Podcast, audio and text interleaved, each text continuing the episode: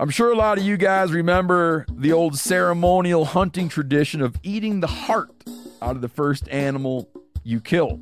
Meat from those organs are among the most nutrient rich foods on the planet. You can get those same benefits your ancestors craved via convenient daily capsules from Heart and Soil. Find out more at heartandsoil.co. And remember, use code MeatEater for 10% off your purchase. You ever get that feeling the walls closing in, the concrete jungle suffocating you? You crave some wide open spaces, the chance to connect with nature, maybe in a spot all your own. Well, head over to land.com. They've got ranches, forests, mountains, streams, you name it. Search by acreage. You can search by location. You can search by the kind of hunting and fishing you're dreaming of. Land.com. It is where the adventure begins.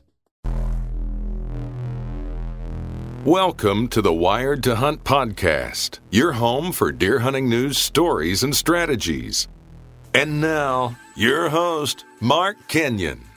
Welcome to the Wired to Hunt podcast. I'm your host, Mark Kenyon. This is episode number 160. And today in the show, we are joined by Brian Call of the Gritty Bowman podcast.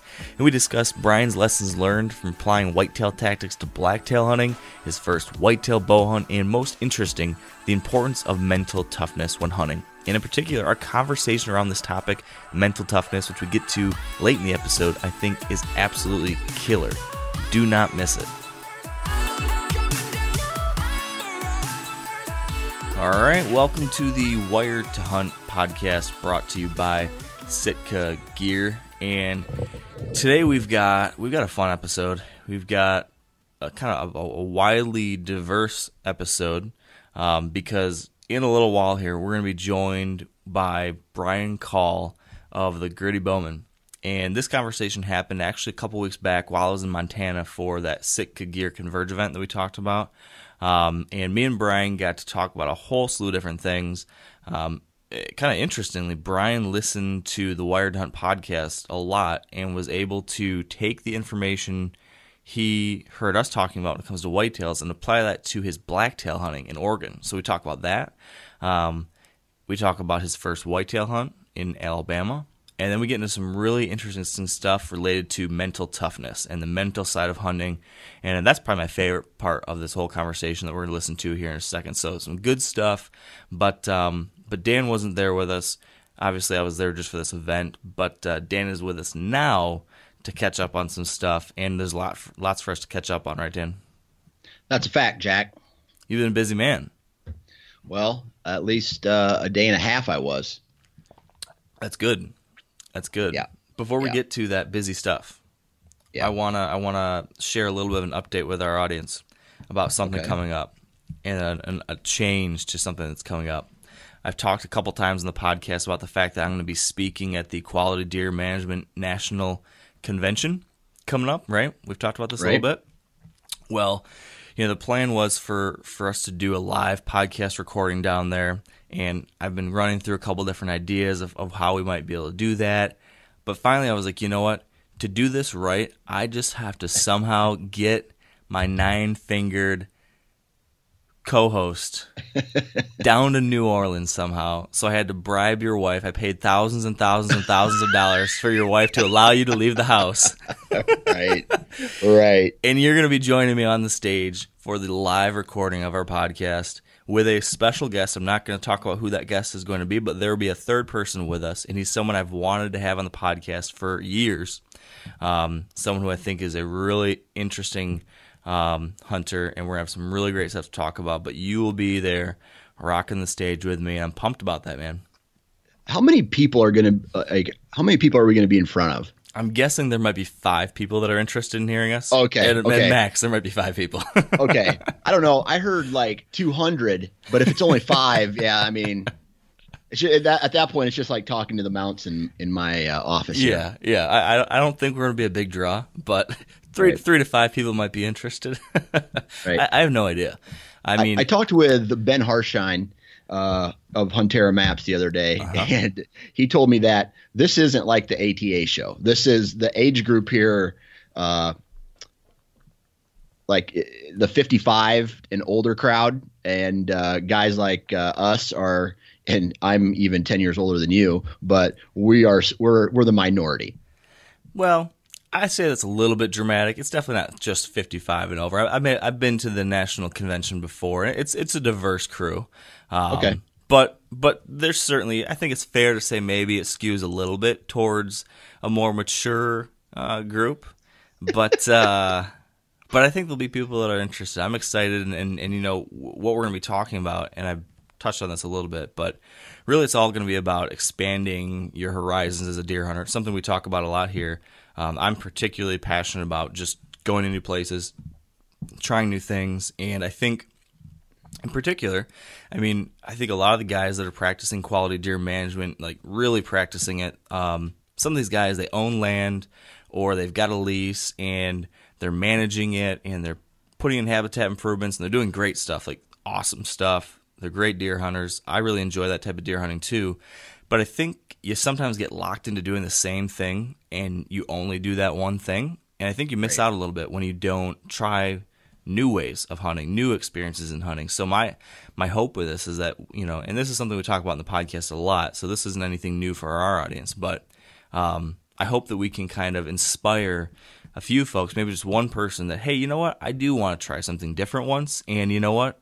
I think it's possible, given what these guys had to say. That's that's my hope. So we're to talk about how to pull off these trips, how to have that kind of experience, how to get outside of your comfort zone. Um, and I don't know, I, I just love going to new places, trying new things, and um, I think we'll be able to pepper our guests with some questions. And I'm going to share a lot of my experiences, and you've done some of this, and you can share some thoughts on that. Um, and if if nothing else, just you're going to look very pretty up there on the stage, Dan. So I think that's key. I tell you what, you you know, the reason I did a podcast and not like a, a web show is because of probably of my face. I have a face for radio. Yes, that's that's what they say. um, yeah, it's gonna be fun though. I'm looking forward to it. And um, I just I was like, you know what? If there's anyone that's gonna be there that wants to be part of a live Wired Hunt podcast, they're gonna want the real deal. They're gonna want that real experience, and that uh, that's you and me, buddy. That's you Well, and me doing what we're doing. I Um, appreciate you inviting me. yeah, I'm excited about it. And I also, I haven't even told you about this, but I kind of uh, am volunteering you to do something. Um, and you can tell me, you can tell me if you're not up for this, but Well, Um, I mean, is there nudity? uh, it, it's quite possible. Um, depends on how the night goes. Oh boy. Um, but I was thinking it'd be really cool. You know, I'm sure there's, I'm sure there's gonna be some people down there for this big event that um, have followed the Wired Hunt podcast and might be interested in, in, you know, just hanging out with other Wired Hunt podcast listeners. And I was thinking, you know, the events that day, Friday, July 21st, when we'll be doing our live podcast. Um, the events that day end at like seven o'clock, so there's no like official events the rest of the evening. I was like, you know, it would be really cool to do like a wired to hunt meetup. Anyone down there who'd like to get together with some, f- you know, some fellow whitetail nuts and you and me and our guest, we're gonna pick a, pick a location like eight o'clock Friday night, and if you're interested, stop on by whatever bar or restaurant we're at and uh, have a drink with us, say hi, talk about the podcast, uh, anything on your mind, and we'll just have a hangout. A bunch of us get together and have a good time. a meet and greet. A meet and greet. What do you think? Okay. I like the idea, but what time does my flight leave Saturday morning? It is early the next to- morning. Oh boy, so I'm gonna I'm gonna have to behave myself. you will. This will be Dan Johnson light. Yeah. no no hard alcohol. Exactly. that might be a good idea, anyways. Though, so Right. This is right. like this is like a forced filter on on what you do. so that'll be fun, right? Right, absolutely. That's So- going to be cool. I'd, I'd like to meet some of the other guys, you know, some of the people who listen to this and uh, maybe put a, a name with a face. Exactly. So we're doing our live podcast recording at the National Convention, which is down in New Orleans, and we are doing this at 9:45 a.m. on Friday, July 21st. So if this podcast is coming out, you know, this is this podcast is basically coming out just a week before we'll be speaking down there. So if you're already going down there, if you live close by, you can still sign up for the convention. You can get a day pass if you want, or show up for multiple days. It is really a tremendous event. There is an amazing set of speakers and resources and seminars and things going on there. It really is a great event. I've been several times. It's always great, and um, we'd love to see you there this time with us there. So, Friday, July 21st in the morning for the speaking, and then tentatively 8 p.m. meetup that night. I do not have a location picked out yet, but I'm going to be sharing that on the Wired Hunt Twitter account, Instagram, and Facebook as we get closer. So just make sure you're following Wired Hunt on social media and check that on Friday, and we'll make sure to give that location. So anyone out there who wants to hang out, we'd love to see you on Friday. So that's the game plan, Dan. And uh, let's talk deer, though, right? Let's talk deer. So tell me. I got one, I got one question for you before we get started. Okay. Have you checked your cameras on your Michigan farm yet? I've not checked cameras. Okay. So So, you don't know if Holyfield is walking around anywhere. I know nothing. Um, Okay. All I know, I did get a little interesting tidbit. Um, uh, a person I know that lives near um, this property, sort of a friend of mine, an acquaintance of mine, her husband told her that he has been seeing a really big buck in this bean field, and he claims like two feet tall, the rack Yeah. and she called me and said, "Hey, if you you might want to come and, and check out this field because there's this really big buck that's been coming out." So I just heard about that a couple nights ago. I just got home from Missouri, so I haven't I haven't had a chance to go check it out yet. But uh, I'm gonna be heading out tonight probably to go scope this area out and see if this happens to be my man. So Wow. I'm excited. That that'd be crazy. But, uh, but yeah, I'm excited. I'm excited uh, that that he could be around, or any any nice buck like that could be around. So it's that time of year. I'm just I'm just pumped to see some big velvet bucks. Awesome. Awesome. I uh I checked my trail cams, man. Uh Yeah. and I had a I finally got a a day and a half to where I could go do some uh some actual work.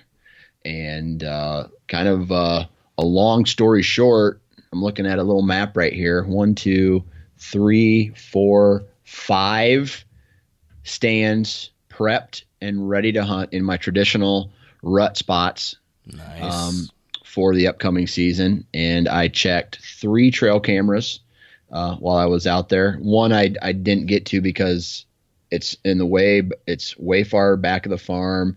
Uh, I'll let it soak just a little bit longer. Um, added another camera to a, a mineral location that I didn't have one on before. And, uh, and then walked out of the timber with poison ivy and uh, oh, and a lot of sweat. So. Ugh. I got, but the good thing is I got the work done, Yes. and uh, that's what that's what's most important. That is awesome. I love when we get to be able to talk about this stuff. Like I love Yeah. the trail camera pulls. I love the the summer projects, moving stands and everything. Um, like this is this is the chess match. A lot of it's happening right now. Right. that it's just a matter of then executing on it or, or just you know playing it out letting letting the pieces fall where they may in november right now we're setting the stage um, so this is this is it tell me Yep. what uh, are these new stands you hung or were these just like trimming out and prepping current stands Yeah. So I have of those of those five, two of them st- had stands in the uh, tree from the previous year. So the only thing I had to do was put the sticks up, loosen up the strap, make sure it was safe, do an inspection on it, cut uh, like a handful of branches out of the shooting lanes. So basically, it was just maintenance and the other three were full blown trim outs. And I would say out of the eight and a half, nine hours I was outside doing work on Saturday, um, I'd say about six or seven hours were put into those three stand loc- locations. yeah that's that's the real work right there Yeah. so can you tell me about these locations or, or one of these locations like what's uh why just set up there what's what's gonna make these spots so good and when are you gonna hunt them Right. Uh, okay. So as you know, kid coming late September. So my October, er, you know, early season probably just isn't going to happen uh, unless I'm hunting around home somewhere. But these stand locations are historically good pinch points, right? Um, I've had tree stands in there before, but not in these trees. So, I mean, you still have to go and do a complete trim out. Yep. Um, one is over a very popular fence crossing that is in between the corner of a pasture and uh, a creek uh, with a really steep bank. So the deer aren't going up and down it; they're they're moving through that area. Uh, the other one is another pinch point, kind of where uh, one random year I set a trail camera uh, down in this little uh, crossing, and I got every mature buck on the property on this one one little area. Wow. So I I I think I told you this a little bit before, but there is a small ridge that is in between two bigger ridges. Um, it's short, shorter than the the. It's in the middle. So imagine the ridge is looking like a W, right? With the middle one being shorter. Okay. Yep. So I I had to set up on the far left part of the W, and but still get a shot into this pinch point because my DeerLab was showing that like 80% of the movement going through that pinch point was happening on a northwest wind. Okay. So if I was very like really close to the like actually in the pinch point on a northwest wind, my my my wind would be blowing over the middle ridge and and what I where I'd sat in the past blowing up into a bedding area, right? So I knew that I had a I have I have to hunt this on a northwest wind. I have to have a stand in there for a north northwest wind. So I had to move to the west just a little bit more um, so that when on a north northwest wind, my scent is blowing up the left side of the small ridge and not going over the ridge into the bedding area and blowing out into this pasture. I follow. So yeah, so um, just like basically a really strategic move on stand location, uh, 50 yards away from uh, where I was the previous year, and then it's crazy. I- This is what I've noticed that my tree stand locations in the past couple years are less about a area and more about a specific trail, right?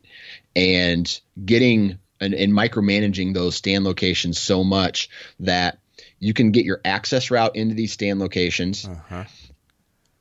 to the point where you're not getting busted. You have the advantage from the time you walk in to the time you get to the stand, and then through historic either trail camera uh, pictures or uh, intel from the stand, you know what trail these deer are using. So the two pinch point stands, I'm literally hunting one, maybe two shooting lanes on the same exact trail. So I mean, I set these stands these stands up at 15 yards, 20 yards shots, and just really hoping that on these on the correct wins, I'm getting I'm getting play, uh, you know, from from those trails. That's exciting. I love how Yeah. stuff we talk about so much. You know, trying to fine tune our sets. You know, we always talk Yeah. about we need to take that extra effort to to go and make those small adjustments. And uh, I like the fact that it sounds like you've done that here. Yeah.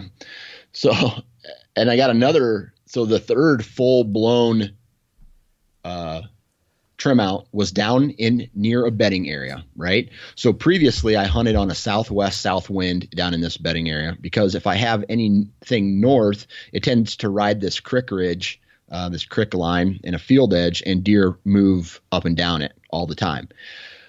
So because I'm going to be using ac- uh, different access routes to this area, like walking through cricks this year, I needed a place to hunt on a north wind as well. So I have another stand that I I walked down there and I full blown trim out was probably 15 yards to 20 yards away from the stand that was so I have two stands within 20 yards of each other. Is the old stand still there? Yep. Yep, I left it there and Now, would you ever hunt that with a different wind direction or something? Yeah, I, I have that stand there for a south wind, Okay. and then the one the one I just trimmed out is for a northwest north wind. Gotcha.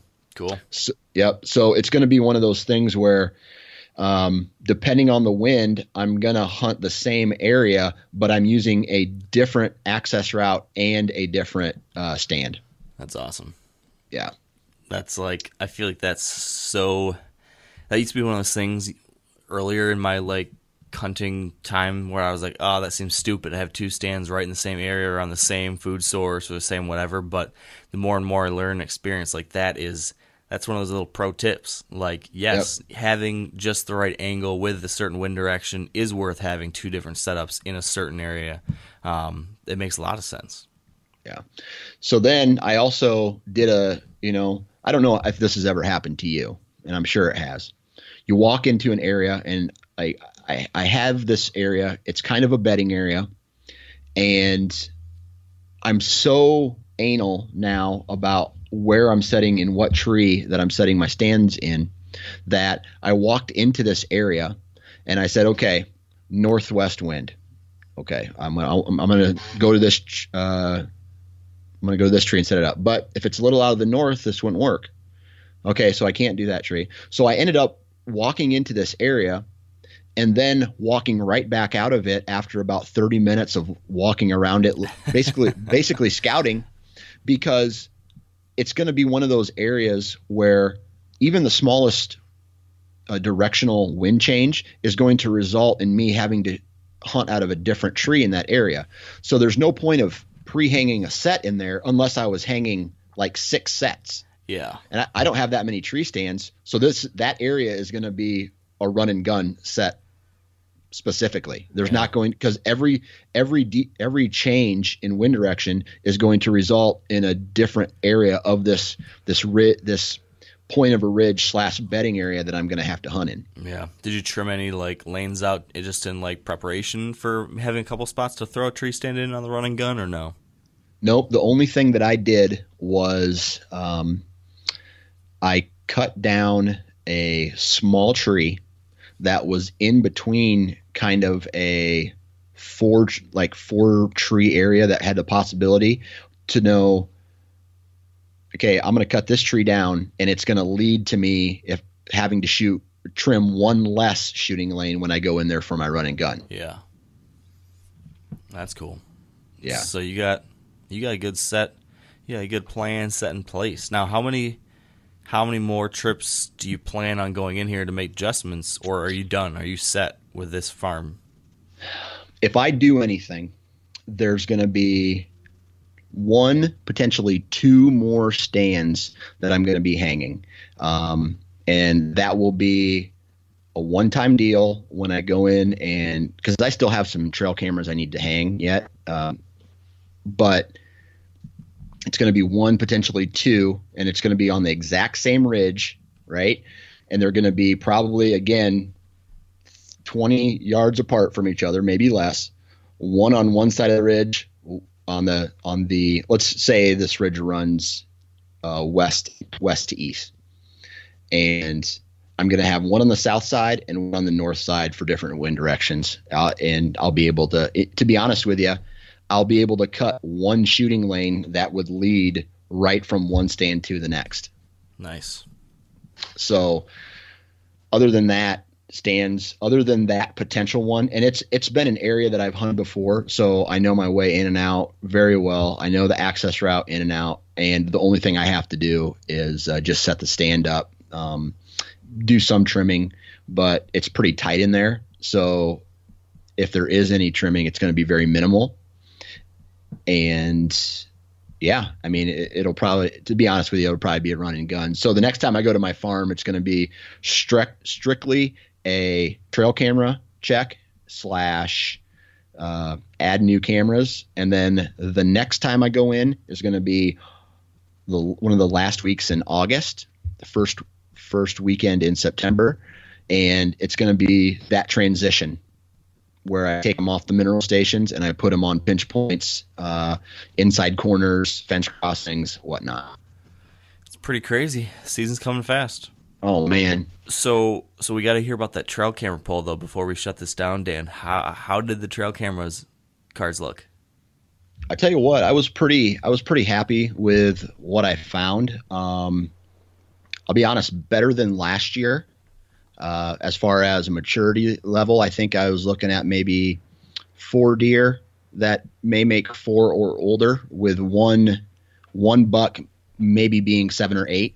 Wow. Uh, I, I, I, am gonna have to go back and check some of the old cameras or the old trail cam pics that I have of this buck, but it's a buck I've I've named Dork. He shows up this time of year every year for the past four or five years, and um, he's always had a huge body. This year, um, his body, to be to be honest with you, looks a little smaller. I mean, he looks healthy, but his antlers, he's all mass. He's real tight. He's always been in kind of a, a I think he's been a 10 pointer, but just really tall brows, uh, lots of mass, and uh, just a buck that I would love to run into um, some year. And uh, I don't know, man. Other than that, you know, I got a a buck that I may have some history with. I posted some pictures on um, Facebook and Instagram of him.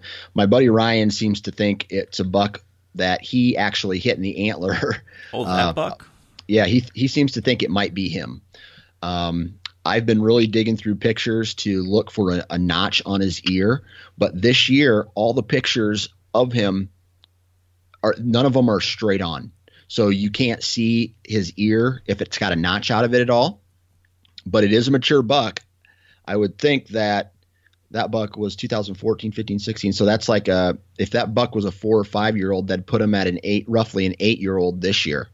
So um, if it is him, maybe. If not, it's a descendant of him. Um, really, really cagey, really big ten pointer. Um, don't know what he'll make. He may he may make Booner, but uh, you know there's still a lot of season left. But but I tell you what, this mild winter definitely for for Iowa definitely uh, going into this year. I'm seeing healthier bodied bucks, and I'm seeing bigger antler development.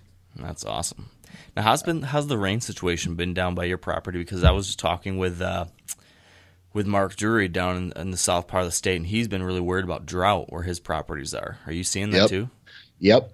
Uh, until uh, it went June 2nd was the last time we got rain down on the main farm. I spoke with the landowner uh, this year, but then I, I texted another guy in the area yesterday, and they got two inches of rain. Okay. So my farm got two inches of rain. I mean, the crops were looking pretty bad. The the the beans were real short. Typically this year, they're at least uh, you know halfway up the leg, uh, or you know just a little bit below the knee.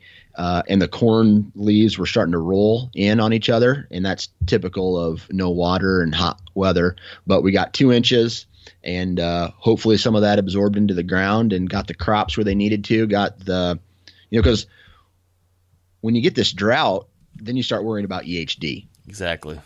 Yep. So I'm I'm just thankful that that uh, that we did get the rain that we uh, that we got. Well, that's good, dude. Well, uh, yeah. hopefully, hopefully, no disease issues over by you, and I'm glad to hear you got some good ones on camera. And and next week when we do a podcast, um, I should have I should have some updates for you on some trail camera stuff. And we don't have time to talk about now, but next time we'll talk about I've been doing some public land scouting and oh, yeah. found some interesting stuff there. And uh, continue to work on my private properties here in Michigan. So, uh, man, the, the pieces are coming together. Yep, it's that snowball, and it's just going to start. You know, the train, the, the, the locomotion, the locomotive is starting to gain its momentum, right? And yes. uh, here pretty soon it's just going to be hold on. It's a wild time of year coming up, and I'm pumped. So hey, pumped. I'll see you in New Orleans. I will see you in New Orleans. I can't wait, buddy. This is going to be a lot of fun. And I hope I'll see a lot of you guys in New Orleans as well. Now, before we move on to our conversation with Brian, we do need to pause briefly for our Sitka story of the day. And producer Spencer Neuharth has got that queued up for us next.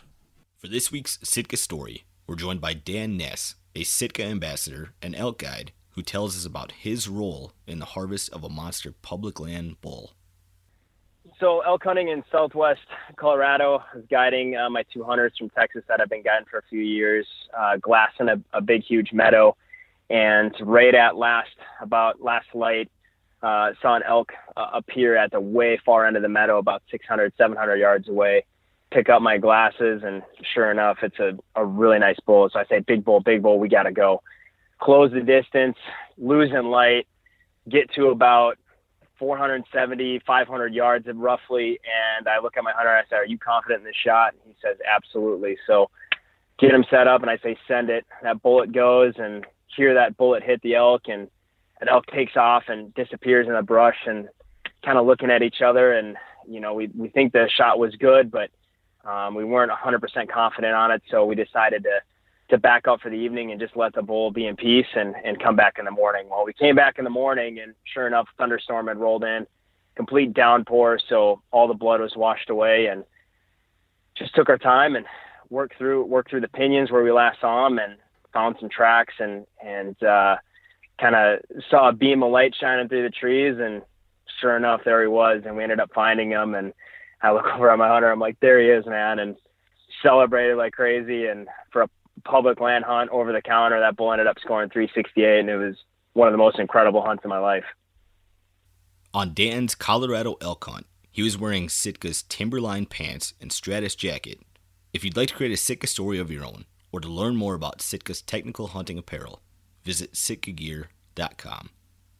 So we are in Bozeman, Montana. It is the Sitka Converge event, and I'm here with podcast extraordinaire Brian Call. Thanks for being here, man. Yeah, I'm excited. Absolutely. I uh, been a big fan of Wired Hunt for a long time. Thank you. I appreciate that. I, it's so cool seeing someone who reached out to me a long time as a listener of the Wired Hunt podcast, saying, "Hey, you know, you got a decent thing going on." Um, and then go and show me up and do something so much better. It's awesome. So, That's congrats, man. yeah. For those who don't know, I um, I I heard you on a podcast um, uh, about um, business, starting your own business. Hmm. Okay. Um, Is that was- Phil I, I think so. Phil's podcast? Phil Yeah. Havens? Yes, yes, yes. Bow hunting freedom podcast. Is that right? Does that ring a bell? Mm, it was like getting how to start. Uh, he That's what it interviewed. was. Is it? Is that what it's called? Yeah, I think that's what he calls it, and it, it's all about getting into the bow hunting industry. Or So this is outdoor like three industry. years ago Yeah. or more. And so yeah, yeah, I heard you on the podcast, and you were talking about um, starting Wired to Hunt. Um, you know, your your uh, it was uh, what I loved about it was it was one hundred percent all you.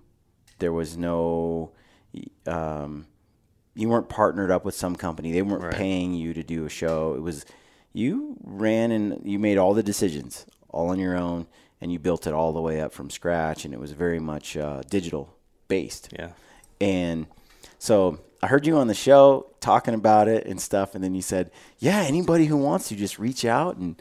You know, ask me questions. So I sent you an email, and I had started down this path of, of I had bought a computer, figured out how to do a bunch of uh, editing on Yep. the computer, shoot some video. I was kind of self teaching myself for like six or seven months, and I had got a film ready, and I was Yep. going to put it in full draw film tour, and I, I just kind of was playing around with stuff on my own, but I was thinking about starting a podcast for the western side of hunting, and and and so I reached out, and you got back to me. But it was like four months after I sent the email. Which, if, if it makes you feel any better, that's kind of the norm for everybody.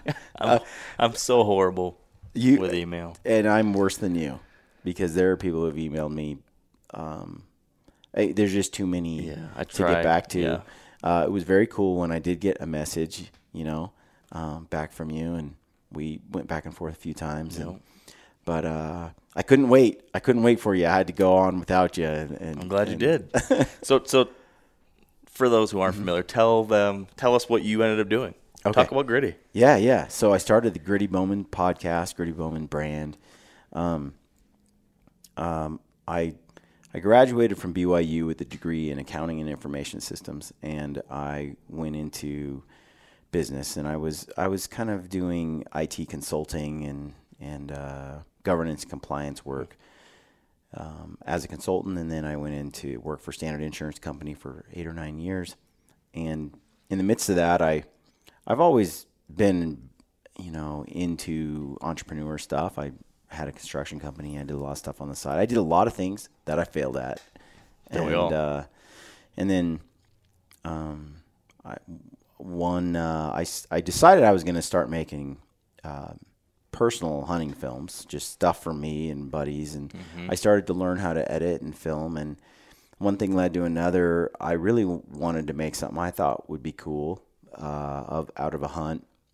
We had whatever the hunt is each year. We'd film some stuff and we just put it out there and share it Yeah. um, and there was no goal to like start a business or to to do anything with it.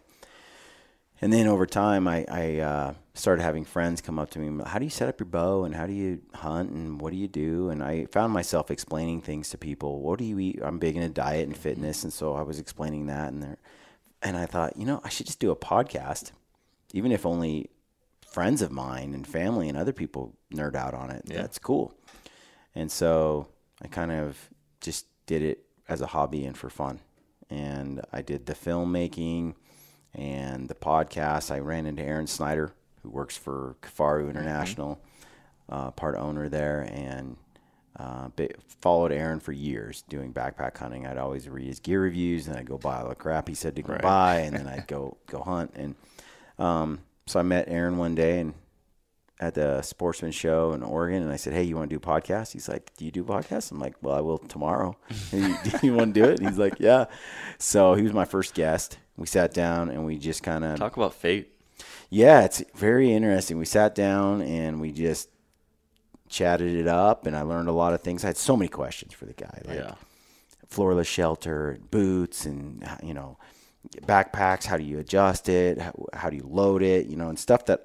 And I had been doing fairly well on my own backpack hunting. We'd gone into Eagle Caps a couple of times and gone on some pretty deep and remote hikes and hunts, but uh, this is a guy who spent his life doing it, you know, and this is me doing it when I get vacation time. And I, I geeked out on it, but I, I was nowhere near Snyder's level. And so it just took off. Conversation was great. I published it and and then uh, I got all these emails asking for another one. And so I did more. And after about a month, Aaron Snyder called me up and he said, Hey, how'd that podcast go? And I said, it, it's like it, it was really good. That episode did well. And he's like, Do you want to do another one? And I said, Yeah, if you if you'll do another one. And so we did another one, and same thing happened. More people liked it, and we did another one, and another one, and pretty soon we just started doing one every week, and uh, it went from I don't know, it just went from a few people following, and just exponentially grew. Yeah. Snowballing. Yeah. So that sort of surprised me at Yeah. first, and I had to make a decision: Do I keep putting content out and keep doing this, or because it's starting to cut into my day job? Right. Like I already had a good job that paid me well.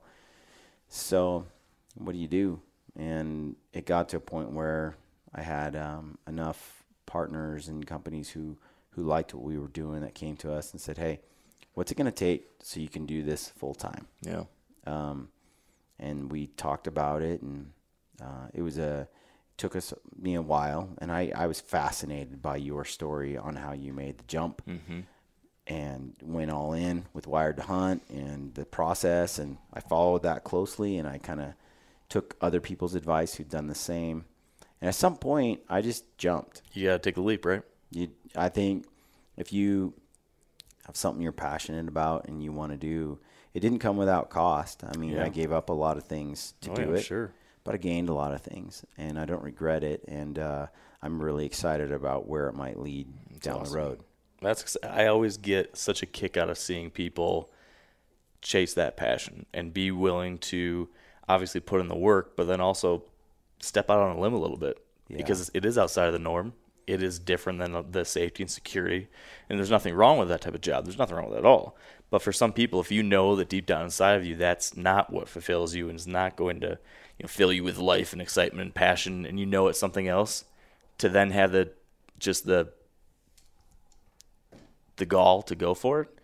Um, I really respect and, and get excited to see that. So it's been neat to be able to see you take that leap and uh, do it smashingly well. I appreciate that. I've had uh, a lot of support along the way, and Aaron Snyder has been, you know, we're we're, uh, you know, every it it hasn't been a um, a partnership without problems, right? Like everybody, Everything. but uh, you know, Aaron's like a brother now, and there's just very few people that I I enjoy spending time with as much as Aaron, and I think that comes out on the podcast, Yeah, and uh, and that matters to people. that's good. So That's perfect. So, real quick, if you had to give like the 15 second spiel of, of what Gritty Bowman is for those listening, what are they going to get? What are they going to learn? What are they? What should they come to expect if they're not already within your world?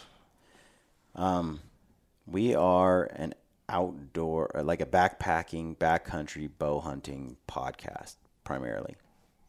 So that's kind of it in a nutshell. But we talk. I I've never put rule like Yeah. rules around our topics. So we've talked about everything. uh, It's really a life podcast to me. So we talk about everything from entrepreneurship and business to fitness and and, and diet and and exercise to hunting. Yeah, I thought that was cool. You guys did like a business book podcast. Yeah. like he reads the same stuff I do. Yeah, we've been uh, that's been a huge hit. It's- It's been some of our highest downloaded episodes. Isn't that interesting? Have been podcasts about uh, life books, Right. Like uh, extreme ownership Yeah, yeah. uh, and ego is the enemy. Ryan Holiday. Um, those have been yes, Great stuff. And uh, so I'm pretty excited about. I mean, all of it's been great, but I've ha- I've received a ton of emails where people are like, I love to hear you talk about hunting. I love to hear you and Aaron just hang out, yeah. but I love to hear you talk about life more. And so that's been uh, cool. sort of a thing for me where we haven't done a lot of episodes around that, but you look at Joe, Joe Rogan, he's a good friend and Oh, yeah. he, he goes out and does shows on whatever he feels like. And I feel like that's what Gritty can do. Yeah. Like That's cool. it's mine, right? So I can do it on Whatever whatever, you I want. you know? So Why not? yeah. Well, can I talk about whatever I want then on this one? 'Cause what I, what I want to talk on this one right now Mm-hmm. is about what brought you to listen to Wired Hunt originally, as I understand it. Yes. You told me that you started listening to Wired to Hunt because you were you were a blacktail hunter out in the far Pacific Northwest, and you were finding that the whitetail stuff we were talking about somehow was relevant to you. So Mm-hmm. explain that. That that really intrigued me to hear that what we were talking about in the Mich- in Michigan or the South or the East could be applicable to a totally different kind of subspecies in, in Oregon. Right. So um, I grew up kind of in that uh, western Oregon airspace, just uh, in Oregon City, south of Portland. It's a pretty urban area. There's, you know, it's all private land, you know, five acre lots here and there and, and so forth. And then it gets a little denser in some places, but there's deer running around the neighborhood just like whitetail back back east, right? Midwest. Yeah. But the blacktail in the city, they're the only difference really is they're very nocturnal, like extremely insanely nocturnal. Um, where I think whitetail are a little more, except when they get to be. It's from what I can understand, like when they get to be monsters. Yeah. a lot of them don't come out till after Yeah. dark. They figured it out, Yep. right? They It's the reason why they got to be big and old. Right. And I figured that out with blacktail were the same, and I had to f- decide. Um, I was trying to figure out how to hunt them. You know, I and and it's interesting because I did a film um, called. Uh, so I don't remember my own film. Trophy Places. Okay. I think is what it's called. Um, and uh, I did a, a blacktail film, and uh, it was on Solo Hunters. Uh, Oh, Tim oh, Tim put it know, on Solo that. Hunter. I did see that. The so uh, that episode is is up there on on, on Solo Hunter TV. On you can watch it on his channel, YouTube, Yeah. or my website. But what happened was, and and it kind of documents that story. But what happened is, I would I I grew up in on this acreage in the middle of nowhere in Oregon, and we had about forty acres, and then the neighbors all had acreage, and and uh, I never saw a buck Hmm. the whole time growing up. Like there's like nothing with horns, like Never. spikes, you know, here and there. And, and I'd see does, and I knew there were deer there, but I just never never registered. Right. And my dad, we'd all go back east, and we'd uh, to the east side of Oregon, and we'd hunt mule deer and elk. It was just like what we did every season. What I didn't realize was there were monster deer right in my backyard. Really? And so game cameras are invented, Mm-hmm. right? And people are using those. And I get a game camera. I remember talking to a friend of mine who was a, I went to his house one day and we hadn't talked much since high school. go over to his house and I, I looked and this is years later right after high school and I and I, he's got these beautiful blacktail bucks mounted on his wall I'm like whoa that those are just amazing you know they're kind of small you know but, they- they, they are they're amazing. super and he's cool like looking. they're giant. I'm like well they're kind of small. I mean a lot of the deer I see aren't that small. And he's like it's not a mule deer. It's a it's a blacktail you know? And uh, it just I had never it had never really been on my radar. Wow. and so at that point, I started paying attention, and they're big deer uh, on his wall. I started to realize the difference between a blacktail, Columbian back blacktail, and like a, a whitetail and a mule deer, and Yeah. really paying attention. And um, then I wanted to hunt them, and we had all that acreage. It was it was ours, so we we hung game cameras up all over them. Uncle, aunt, and uncle's place, my place, and um, and for the for, for like a year, I didn't see any bucks, nothing, and then right when the rut was coming around, all of a sudden, I started seeing bucks. And I remember seeing them for it was like 11 months. Like we had put those cameras up like around December, and I didn't see any deer with antlers Wow. and uh, I still haven't figured out the place. Um, and, and all I know is that from like the last week of October through Thanksgiving, Yeah. anything can happen. Interesting. Very. I mean, just like whitetails. Yep, and that they're uh, the bucks. There's some that I think live right there, and I think there are some that you know wander in from far away. Yeah. Um, but what I learned from your podcast is so I started trying to I started to correlate that man there's a big there it seems like the things that you're talking about in whitetail country would apply and I knew I, we we had done some tree stand hunting in some mountain areas and it's it it's like um it's not like there, there are blacktail around that you can hunt up in the mountains Mm-hmm. that act a lot more like I would think like a Kansas whitetail. Hmm. And you walk out and you rattle some antlers and stuff, and they're kind come of charging in, They come charging in and stuff like that. And so, I kind of, I had done that, and then, but I knew they were at my house, Yeah. and I was like, hmm, how, you know, here I'm up in the Cascades and the mountains, and I'm over by Mount Hood, and I'm trying to hunt these blacktails. Versus, in my in the city, more or less. I mean, where there's these big bucks running around, I see them on camera at night.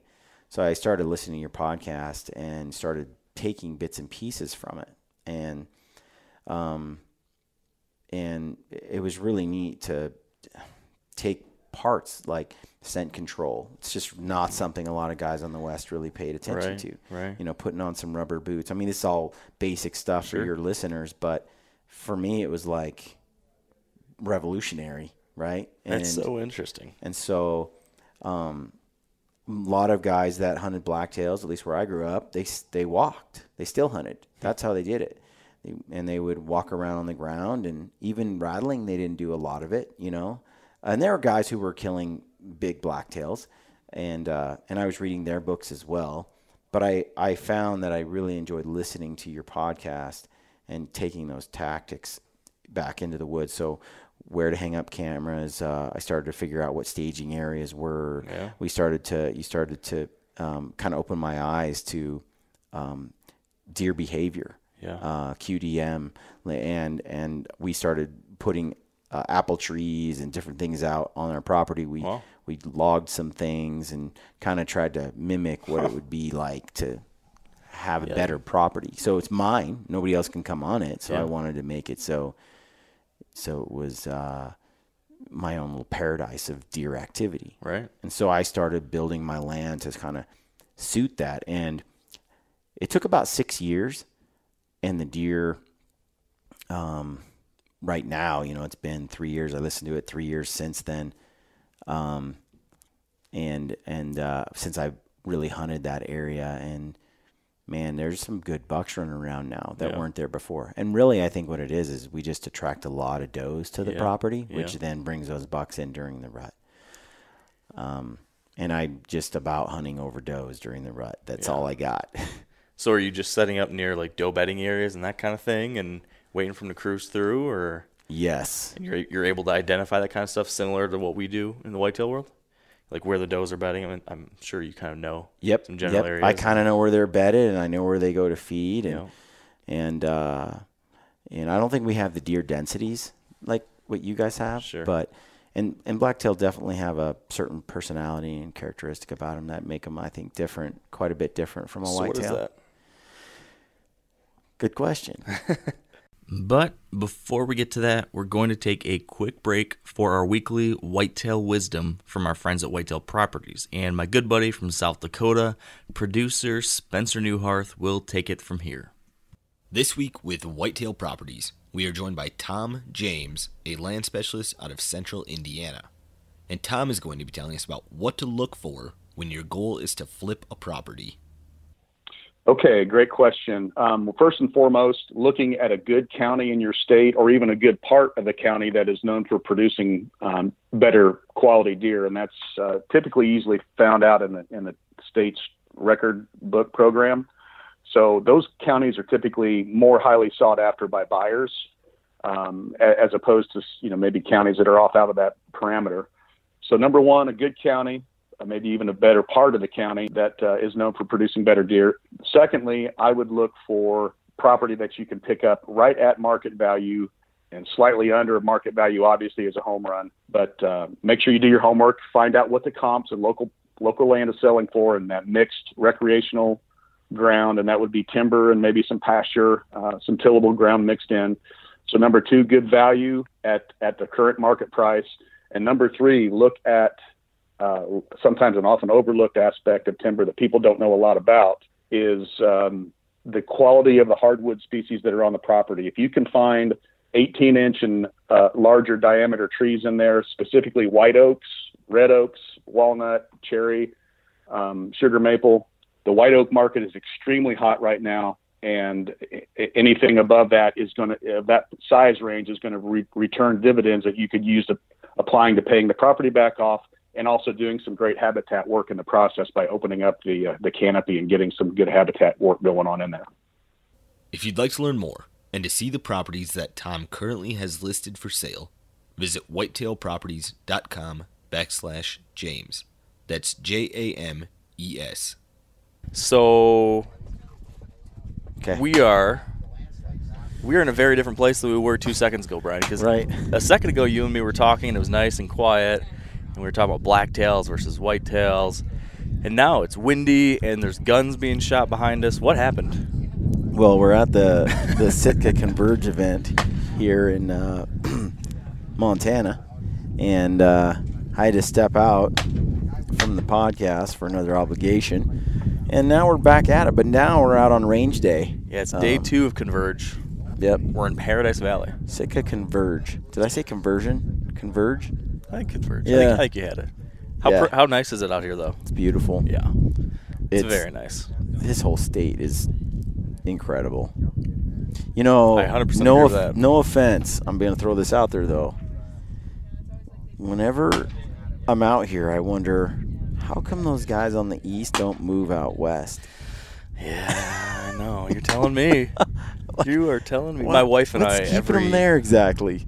Every time we come out here, my wife and I have that conversation. Yeah, But you know, there's a lot of fun stuff there, and really good is. people, Yeah, and oh, yeah. family and friends. But you know, we, we keep on getting closer and closer. I mean, we spend about three months a year out here now, yeah, so we're getting there. But um, but those whitetails, yes. they do kind of have my heart. And Oh, we're- dude, yeah, the heart. yeah. I mean, it sounds kind of among my family and and friends that I left back in Oregon.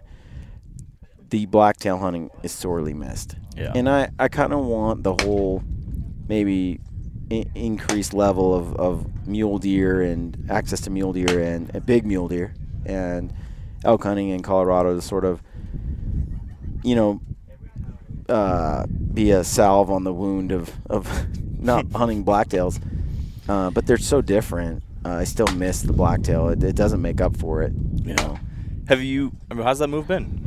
it's been really good. I, I, um, Colorado is kind of the perfect mix of everything for us. You know, and because I'm doing Gritty Bowman full time, I'm allowed to. I can kind of live wherever I want to live. Yep. And in the past, you know, I I, I commuted into a, a major mo- metropolitan area for years, so I kind of needed to live near a city that was big, and you know, it kind of like most people, I I didn't have the the ability to live in a remote area of the United States in the country, you know, as as much as I do now. So Right. I chose Evergreen, Colorado, and it's it's, a, it's an awesome place. It's not for everybody because you know it's a commute if you're working in Denver area. It's a commute. It's a good it's a good drive. How long drive is it? Oh, probably 40, 45 minutes if Okay. the if the traffic's good. Do you still do you feel like you're a little outside of the, the chaos of Denver though? Oh yeah, no, I'm in the mountains. It's like this. That's awesome.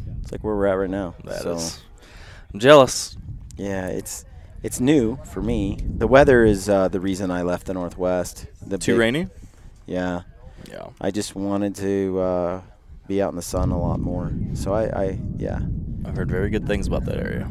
yeah, Good weather, great access to lots of country, and lots of backpacking and hiking. And Yeah. Aaron's there, and Kifaru was there, and we do so much together that it's nice to have that. yeah, it's just a great place for us to work together and do things. So So we we were we were just talking about blacktails and how you were able to pull some whitetail info from yes, you know listening to what we were talking about with our whitetail hunting back in the day, and you were applying that to blacktails. But just recently, this winter, Mhm. you went and chased whitetails for the first time. Was that the first time? yes, it was the first time. So I want to hear about that. How did that go? So, okay, so I and have- Aaron Aaron went too, right? Yes, Yeah. Aaron and I went to Alabama, And our friend Brian Broderick, he um, lives down there in Alabama, and he he if you look him up on Instagram, he's uh, Lost Arrow Films, and he's a he's a really really cool dude, and he has some access to, to land back there, his land that um, where they it's only uh, you know only a few people get to to come on it each year. They manage it. They're careful. They kill a bunch of does, but they they they try not to kill any bucks. So it's a managed property, right? So you're spoiled when you're walking in there because it's different than a lot of other places. Yeah. Um, How big is it? Is it a lot of property? gosh, I I don't know. It's it's uh it's large. I mean, I think it took us in a in a you know in a buggy. It took us like thirty minutes to cross the whole thing. You know, so so, yeah, pretty big. yeah. Um, and uh, so they just have a few people that hunted, and so we went out there. Well, the interesting thing about it was it, it's February where we went, and so Alabama has a February rut hunt, and it's hard for me to picture those critters in the rut in February. Isn't And that by weird? then, everybody else is kind of all the other deer are done Oh yeah. you know and this pocket in alabama is like ramping up they're going nuts Bizarre. so we showed up there and i hunted uh, whitetails once years and years ago in idaho and um, and uh, during the rut in idaho and, and and back then maybe 12 years ago 10 years ago there wasn't a lot of I mean, it was sort of like whitetails were just kind of booming in that area. Um, but anyway, it wasn't like hunting them like how I pictured hunting whitetails. I, I didn't see that many. Were you tree stand hunting them or like Yeah, stalking we, around? we did. We did a little both, you know. But we went out. So we go to Alabama, and um, the deer there are are.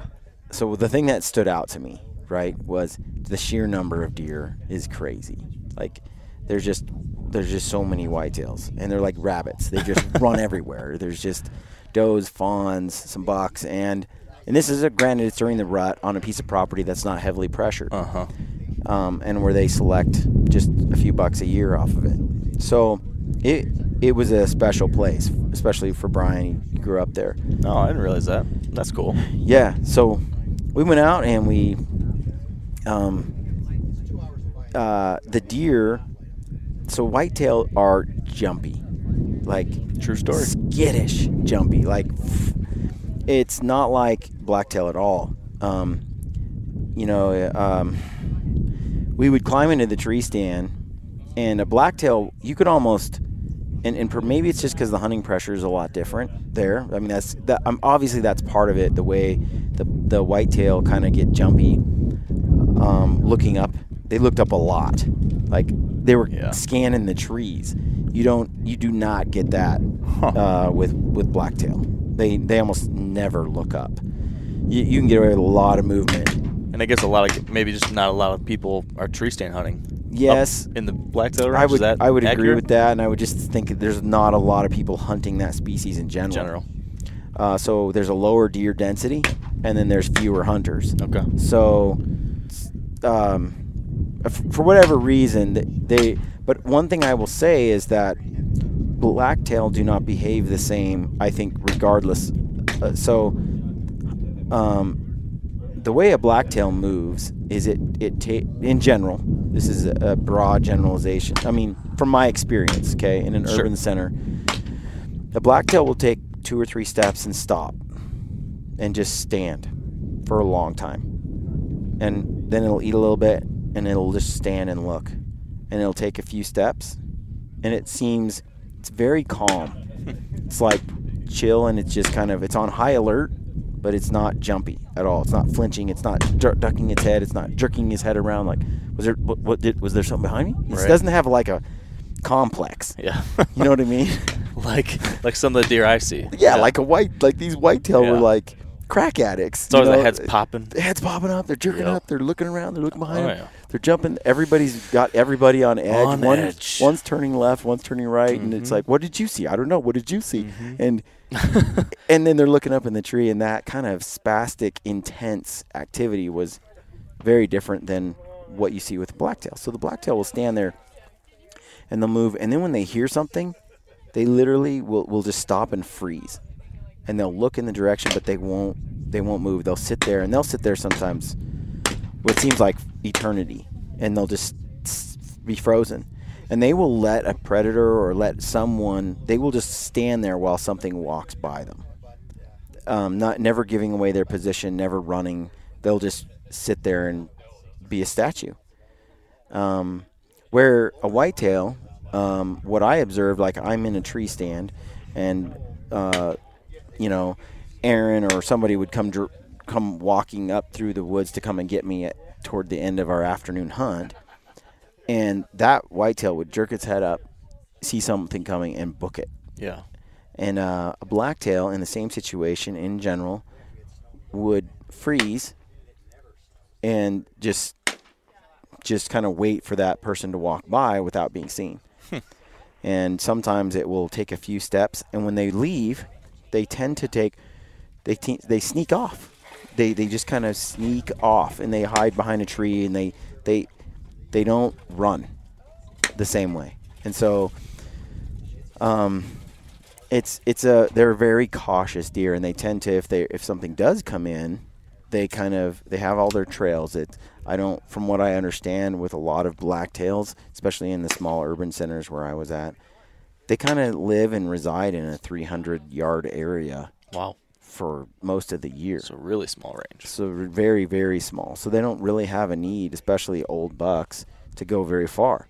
They get up they eat they drink a little and they and it's right there. There's so much abundant f- growth and food and stuff for these bucks that they don't have to really roam much. And and from some of the studies i've heard they just they won't go very far at all. Um, whereas and i'm talking about the willamette valley talking about coastal blacktail a little more so than i am talking about maybe northern california or further eastward where they're kind of edge bucks Here- mixed with mule deer genetics and stuff like that So, how do blacktails, the coastal blacktails tails that you were hunting, compare with something like a Sitka blacktail?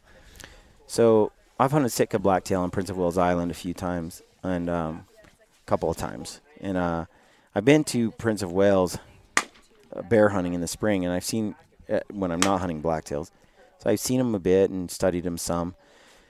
I would say there's a lot of similarities. Um, uh, uh, the the older bucks, I think, on the Sitka bucks are, I don't know, they they're very um, uh, they they kind of move a lot the same. Like they're they they check their trail, they move a little slower, but I would say that the Sitka blacktail are less.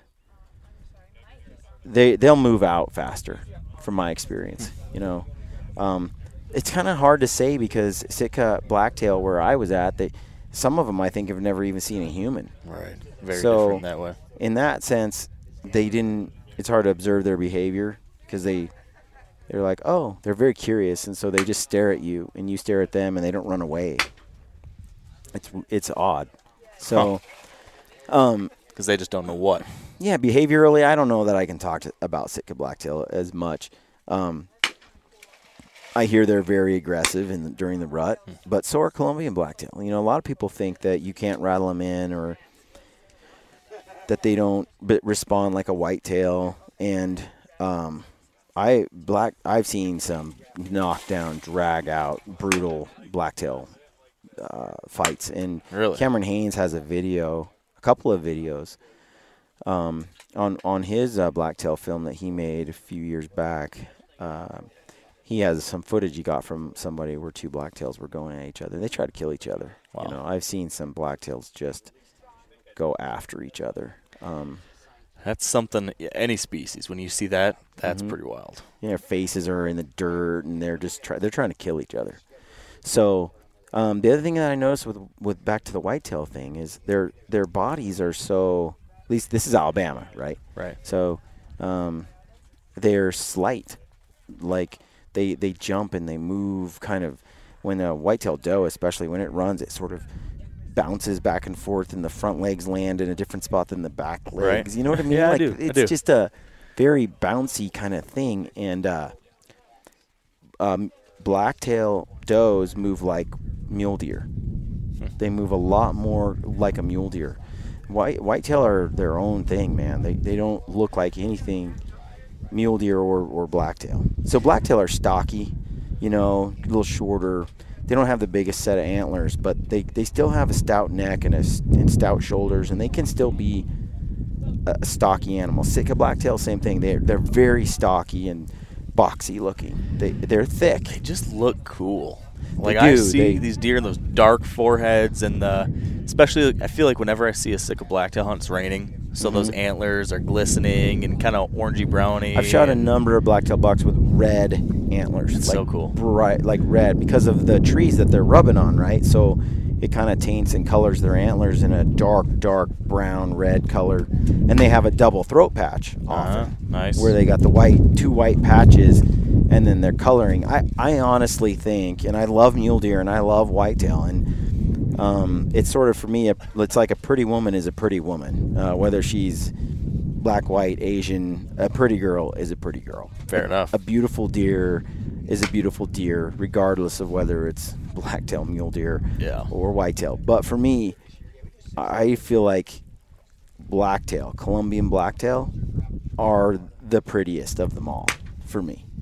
Their ears, the way that they're set, the stockiness of it, the coloring of their coat, the the white patches, the black top cap, and it just the, all the coloring and, and just the, sh- the the ears in proportion to the antlers and stuff. I just I just think they're a beautiful animal. Yeah. If you're getting a, a Columbian blacktail and you're just mounting the antlers, you missed out because the beauty really to me is in the shoulder mount, the shape of the body, the head, the ears, all that kind of stuff. It just Yeah. it's amazing.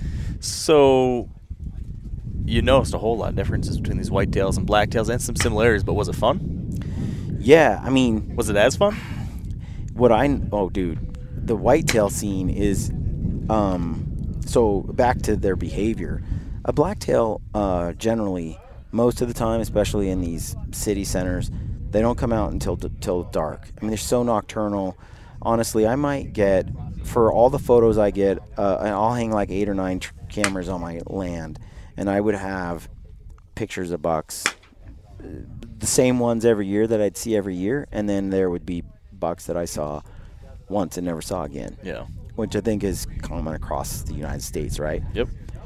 But what would happen would be nine out of like for every buck I saw at in the dark, you know, if I got ten bucks in the dark, I'd see one in the daylight Yeah.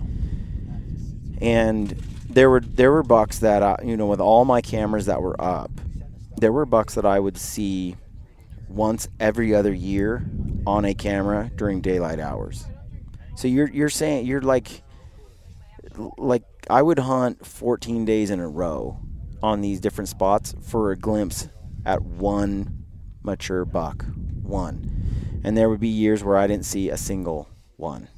A marathon with a very small You're, rewards. you're just you're just out there. It's a we call it we joke around. It's like a unicorn. yeah. You're looking for a unicorn, and I remember Scott Haugen talking about blacktails. I mean, Cameron is kind of an, uh, an anomaly in the sense. Well, not an anomaly, but there are a lot of guys that hunt in Lane County, and kind of more uh, down in that area, Eugene, and um, the deer seem to move a little better during daytime. There's higher population. Some of the biggest Pope and Young bucks have been taken in that area.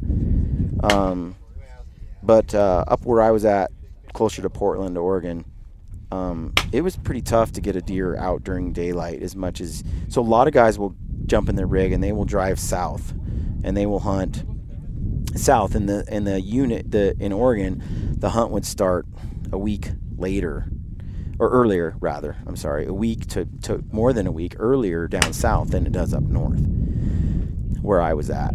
Um, and uh, it's just a just a different animal, dude. They just don't come out except for at night, and so you're waiting for that one glimpse. So I'm in Alabama, and you contrast that, and there are bucks like just running the trees back and forth, chasing does Are they? uh, you know, and you're seeing stuff constantly. Like there's a buck goes run here, and one goes running there, and it goes under your stand, and and at the same time they're looking up every now and then and scanning, so you're like vigilant.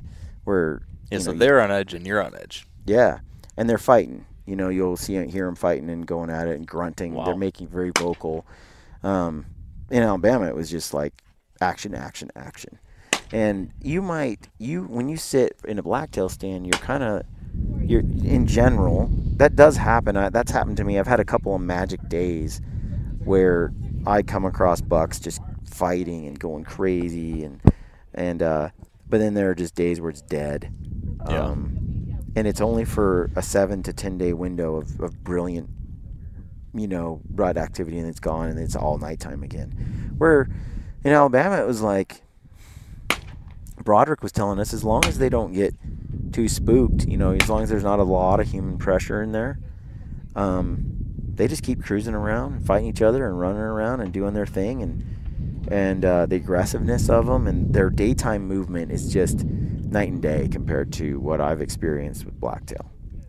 So that daytime movement to me is a game changer because you can't hunt them if if if they're not moving during the daytime. You can't kill them.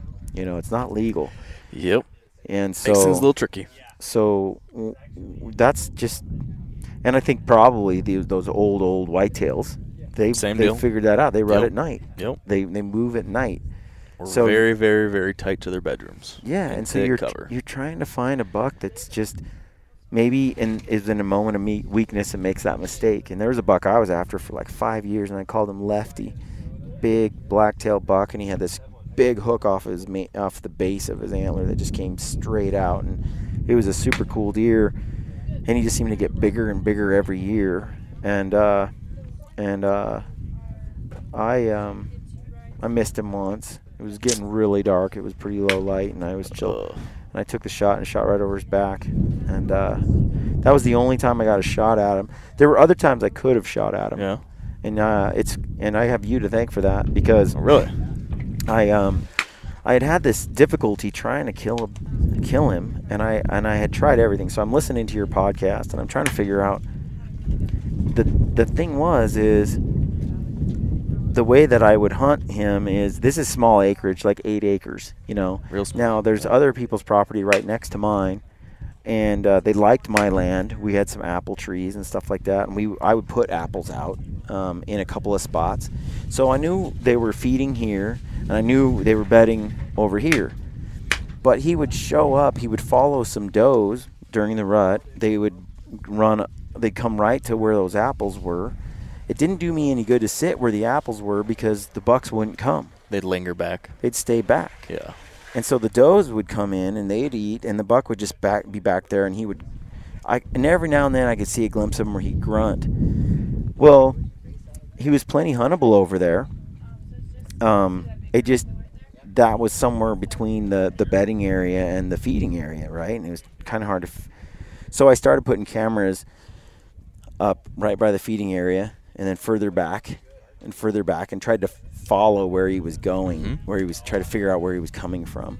And it's it turned out to seem pretty random, but what I figured out was there was this place where he liked to stage every night or every yeah, not every night, but often. And if I got on that tree line, he would be in that during daytime. Uh, as he would kind of sit there and wait, and as soon as it got too dark for me to shoot, he would burst out and come out and hang out. But just he would not ever come out, and uh, so I ended up moving right up to the edge of that, into that staging area, and setting up a couple of stands in there. And then I was getting, like, I, then I was actually seeing him move in daylight hours, cool. where I could shoot him. I just never got a good shot. How much fun though is that chess match when you're just Dude, getting these little details and slowly moving and like, I live and it stuff. haunts me today because he's the o- he's the one buck I really wanted to get all those years, Yeah. and I never I never got him. He just disappeared, and I never saw him again. Um, there was another buck though that I did shoot years later after watching him for like three or four years, four years, and I shot him. And uh, it's weird how you get attached to a certain deer. Mm-hmm. And I was actually after I shot him, I was really bummed in a way because it's like now I don't get the chase is over. Yeah. It's like the woods are a little bit emptier. Yeah, for sure. I, I experienced a sense of loss by that, Yeah. you know. And it's not like I have where I was at. There was a ton of deer, you know. And that's one thing I learned early on is uh, with the, with those blacktail bucks. Um, if you shoot like a resident deer that's kind of hanging out in that in your five eight acres, right? Uh, and he's two years old or something.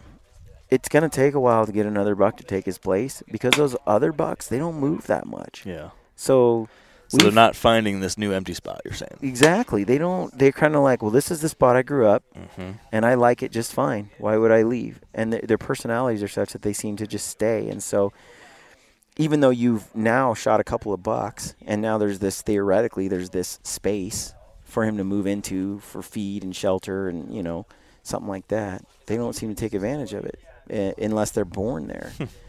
so I I didn't see a lot of territorial uh, like I didn't. We'd hang cameras up all over our friends' properties, and Anthony was a big whitetail, blacktail killer, and you know, I'm sure other people had other experiences, but in Oregon City, where I was at, it was kind of the common thing, and so certain areas though were really hot with bucks, and some not. Um, and in my particular area, just uh, seemed to, for whatever reason, um, didn't have a lot of shelter and stuff for, or something for the big bucks, um, but they would come there during the rut, and so I had to work with what I what I owned and what I could mm-hmm. hunt, you know, and we I hunted over does. That was my That strategy. thing. Yeah. Yeah, Smart. find the does, and then when they come in heat, the game was on.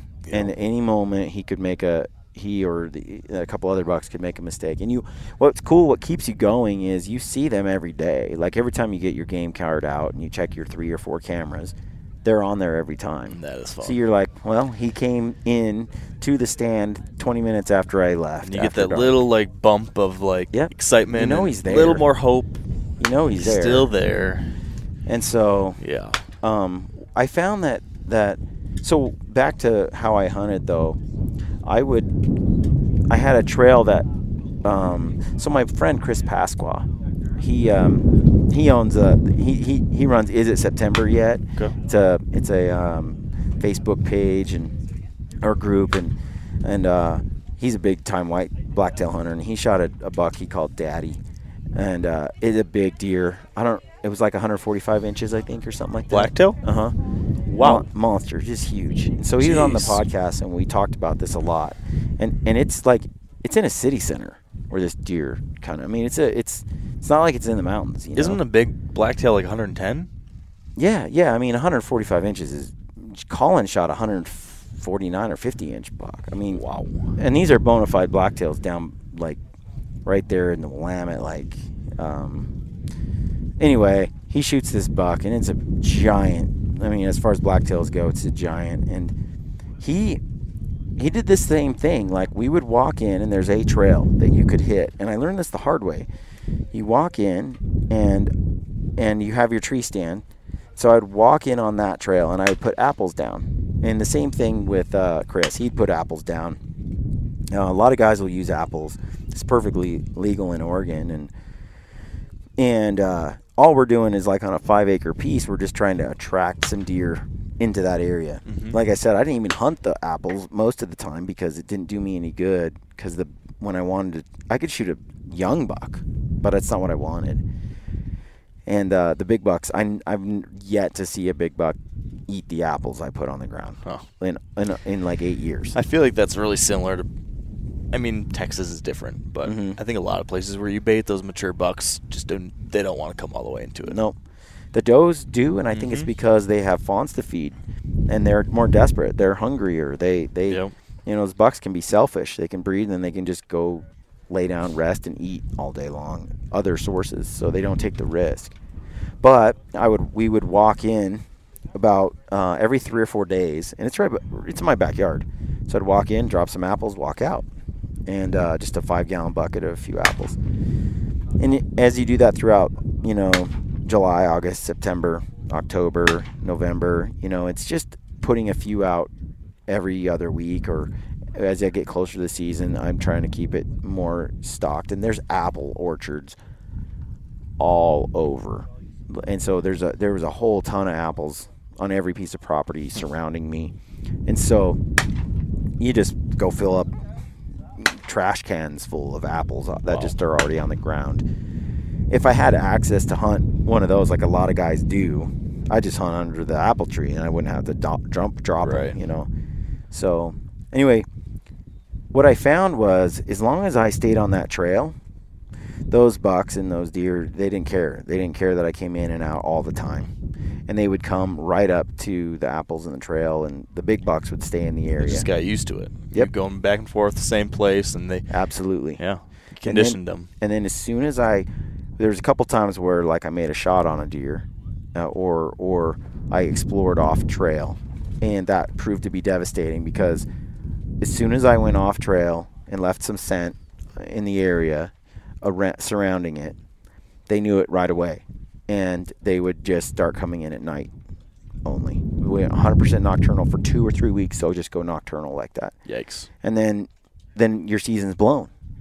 So I was paranoid to leave trail ever, right? And so you get a couple of places that you get them used to, and they're okay with you as long as you're doing the same thing all the time. Yep. But as soon as we started going in other areas and went off trail, it would, your season could be shot. It'd be like hosed. And so when I listened to your podcast, I was like, well, I need to find a way to, and I learned methods for, for you know, rubber boots and, Oh, and yeah. how to do scent and how Minimize to keep my that clothes. pressure a yeah, little just bit. to try to keep as much Yep. scent in the area out of there as possible. And um, but you talked about some staging areas, and so the next year, I I started walking into some of these areas and setting up tree stands where I thought it would uh, where I'd get closer, and to in, in, to intercept a deer on its way through a spot on the way to where the apples were. There were no apples there, but uh, I would put a camera there, and uh, and I started to see. I started to get into in daylight, and it had been like seven years where I had hunted and and just hadn't been doing it right, you know, and uh, still it was really tough, and I never got uh, a really good daytime opportunity. It was always still low light, but um, I shot a lot of really great, you know, three and four point bucks that are that are three years old, you know, four years old. Yeah. Uh, I never really, all, that time hunting blacktails, I never really, on my own land, I never really got a poke at it, at, at the bucks I wanted that I knew were there. The the real big boys. Yep. Part of it was, you know, it's this dilemma, right? You go in and you sit your stand two days, three days, four days, five days in a row. Now, if your camera is telling you that a mature blacktail buck will walk by your tree stand during daylight hours once in every 10 days, then you got a one out of 10 days chance, right? Yeah. But I think I see where you're going with this. yeah, th- so you got a 10% chance every time you're in that stand. that t- Today might be those one of those 10 days. So in theory, if you sat in that stand every day for 10 days, you get your chance, right? but But you're stinking up the joint every time you do it. so you're in this conundrum where you're like, do Yeah. I go in there and and just sit it every every day for 10 days, 12 days, 15 days in a row in the same spot or do you just gamble and go in once every 5 days and just hope you're it could be 5 years before you Yeah. have the time in the stand where you, That's you the increase trick. those odds. That's the trick, and I feel like on the whitetail side, the way like that I've always tried to. There's no perfect answer to that, but it's okay. Think of where I have that best chance. So if you think there's the 10% best chance in this stand, and then it's you wait for some set of conditions, Mhm. it's going to give you an increase in that, and you don't go in until you have the best set. So on the one day when you're actually going to have a 16% chance because the cold front hit, Yeah. then that's your day you go in Right. there. Or just like And- you said, every day right. you go in there, it goes from 10 to 9 to 8 Yes. to 7 to 6. So I'm like, I'd rather do three hunts and get 16, 13, and 10% versus 10, 9, 8, 7, 6, 5, 4, 3, 2, 1. Right. That's, and that's tough, though. And that's tough. And that's what I started doing later on because I cared more about getting a big buck. You know, just the challenge, the Mhm. unicorn that we call it. You know, I'm trying to find that unicorn in the woods. But it's it's it's a tough decision to make. But I thought what I what I felt like if I could if if I could go in there and keep my eyes on cameras, I started to get a feel for does and heat, right? And there and you, it's hard to tell if you're looking at the same doe, right. right? Because they all kind of look the same. Very tough. But you start, I started to get a feel for um, how many does were out there and does and fawn mixtures. Like this doe has one fawn, this doe has three, this doe has two, Yep. and they were they. And so I kind of like okay, there's there's like three fawns. There's three does with fawns. I started to pick out, and the then little family groups. yeah, and then I was like, okay, so there's not a lot out there. You know, you're talking three does and their babies, and and then a couple of big bucks and some young bucks. So the young bucks are stupid. I mean, anybody. I mean, I. I mean, not to dis- discourage anyone who shoots a, a, a three year old blacktail because it's still a challenge, but. There's, there's no comparison in how how easy it is to kill a, three year old blacktail versus a six year old blacktail. They're not even Yeah. in the same planet universe, you know.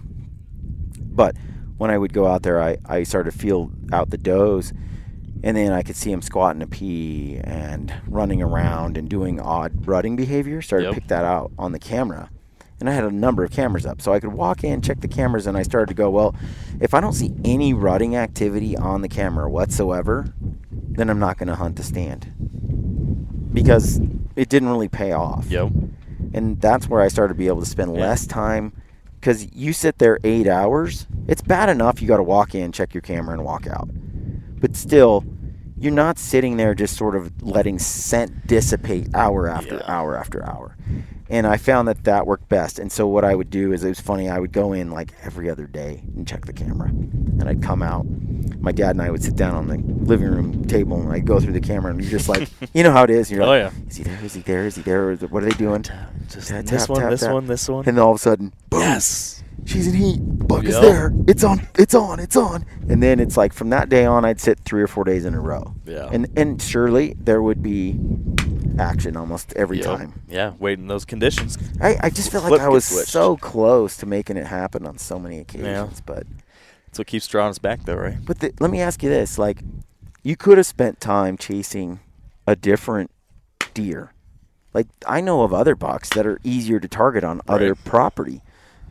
And I could have spent my time invested in something where the buck was even bigger. Like when I talk about Lefty being big, he's he's big, but he's not like he's not like a lot of blacktails. Yeah. You know, 130 inch blacktail, and I'm like, oh my god, it's the biggest blacktail I'd ever seen Yeah. on this property where I lived and I grew up. But for me, and I did that film with Tim Burnett that went on Solo Hunter um, about blacktails and trophy places, what we called it. It's Yep. where I grew up, and there's something sentimental for me there. There's something of a challenge. It wasn't about the size of the deer. It was about getting it done in that place that I cherish, where I have childhood memories. I can 100% relate.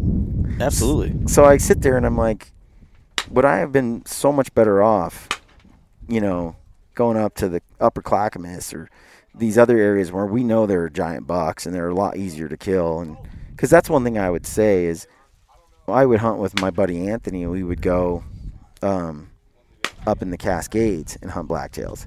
and the second season typically was around November 17th.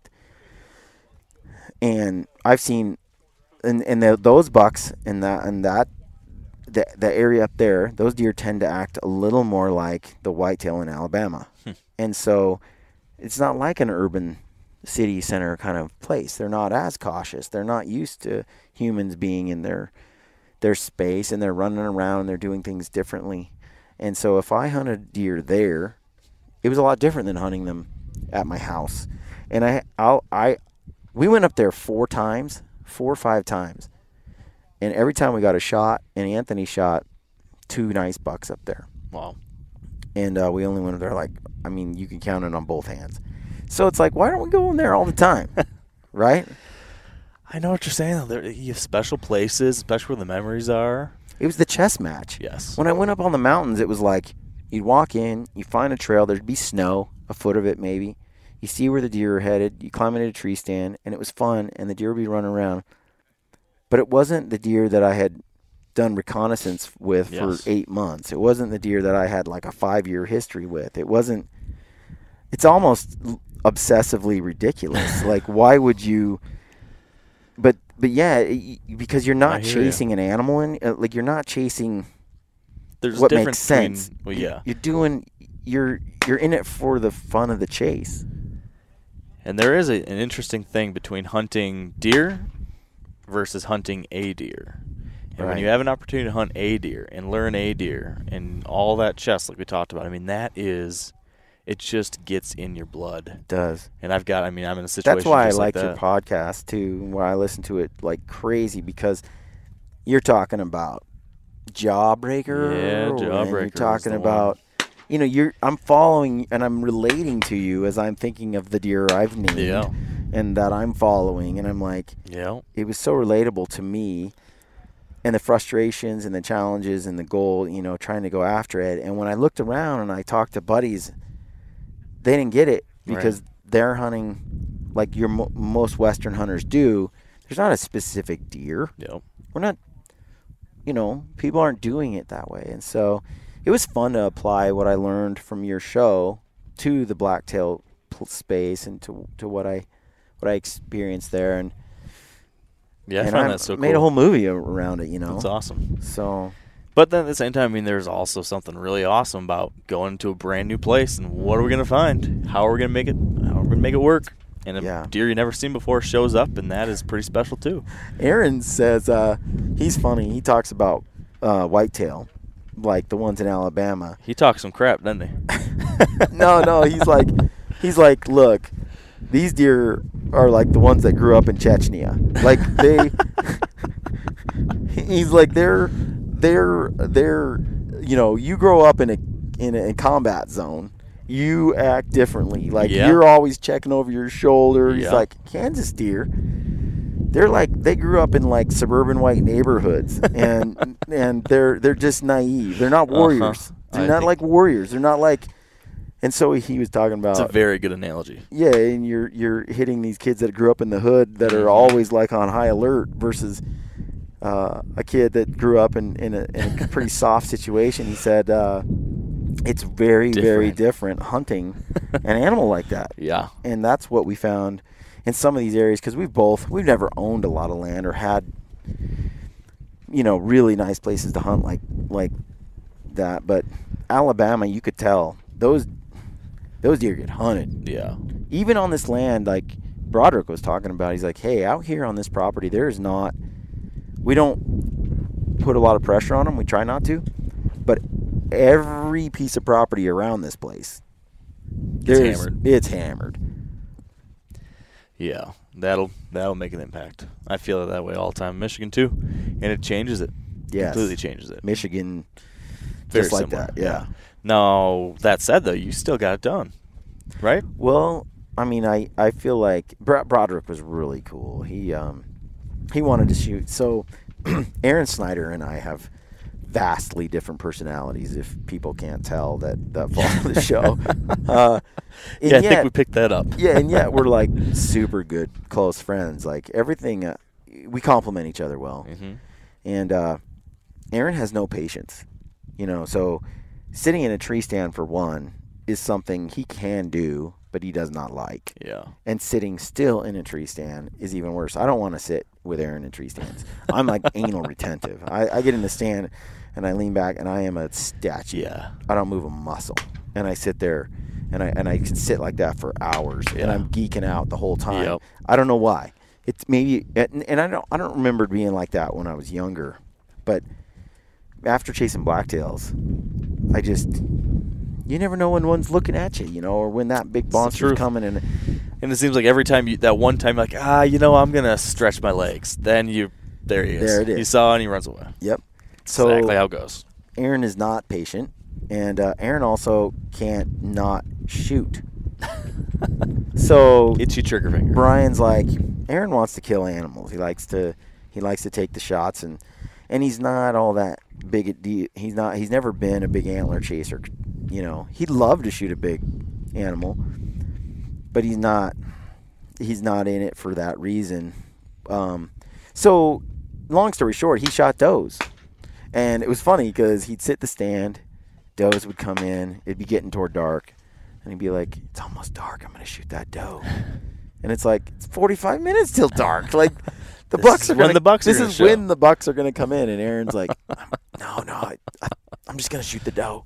And he shoots the doe, and of course the whole like field, ag field, Uh-huh. just disappears and vacates, and and and uh, so he did that twice. Um, and we're only hunting like four days, so I'm on the other hand. I have does walking all around. I'm just wait. I, I don't want to shoot that the doe that's in heat. That's gonna bring that Yep. buck in. your decoy Yeah, that's my live decoy. Yep.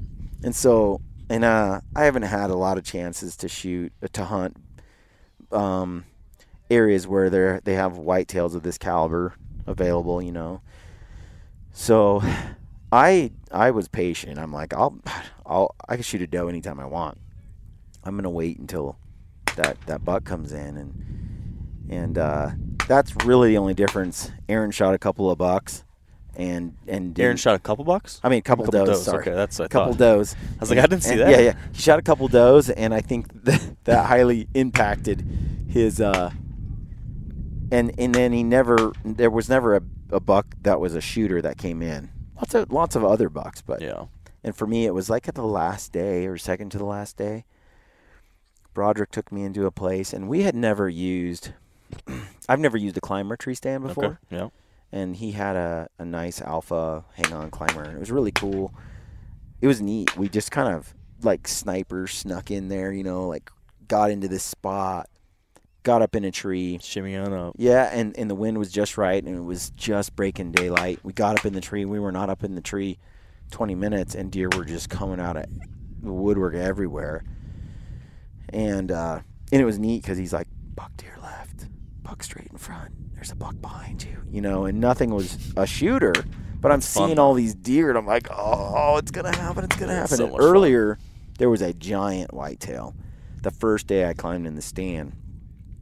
And you know how they are when they're rutting he never stopped. Yeah. Like he was within range a couple of times, but he just wouldn't. You could grunt and scream, like practically yell at the And thing, just and it it just down. he did not care. And he was chasing a doe, and there was no stopping him. yeah He never spooked or got out of there. He just never gave me a shot, and it happened a couple times throughout the morning. And I, after seeing that deer, I didn't want. I, I, you know how it is. Like you see a 180 inch mule deer, and all of a sudden you're ruined for the rest of the week because yeah you can't get He's yourself out there. Yeah, he's out there. he might be 10 minutes Totally, away Totally. Ugh, yeah, And I'm so I kept passing on s- some other stuff, but this buck came in and he was nowhere near the same caliber.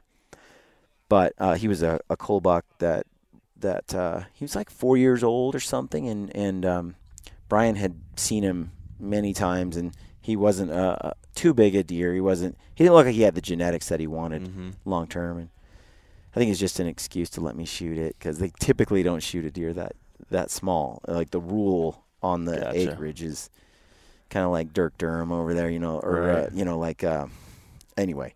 I I decided to uh, I decided to.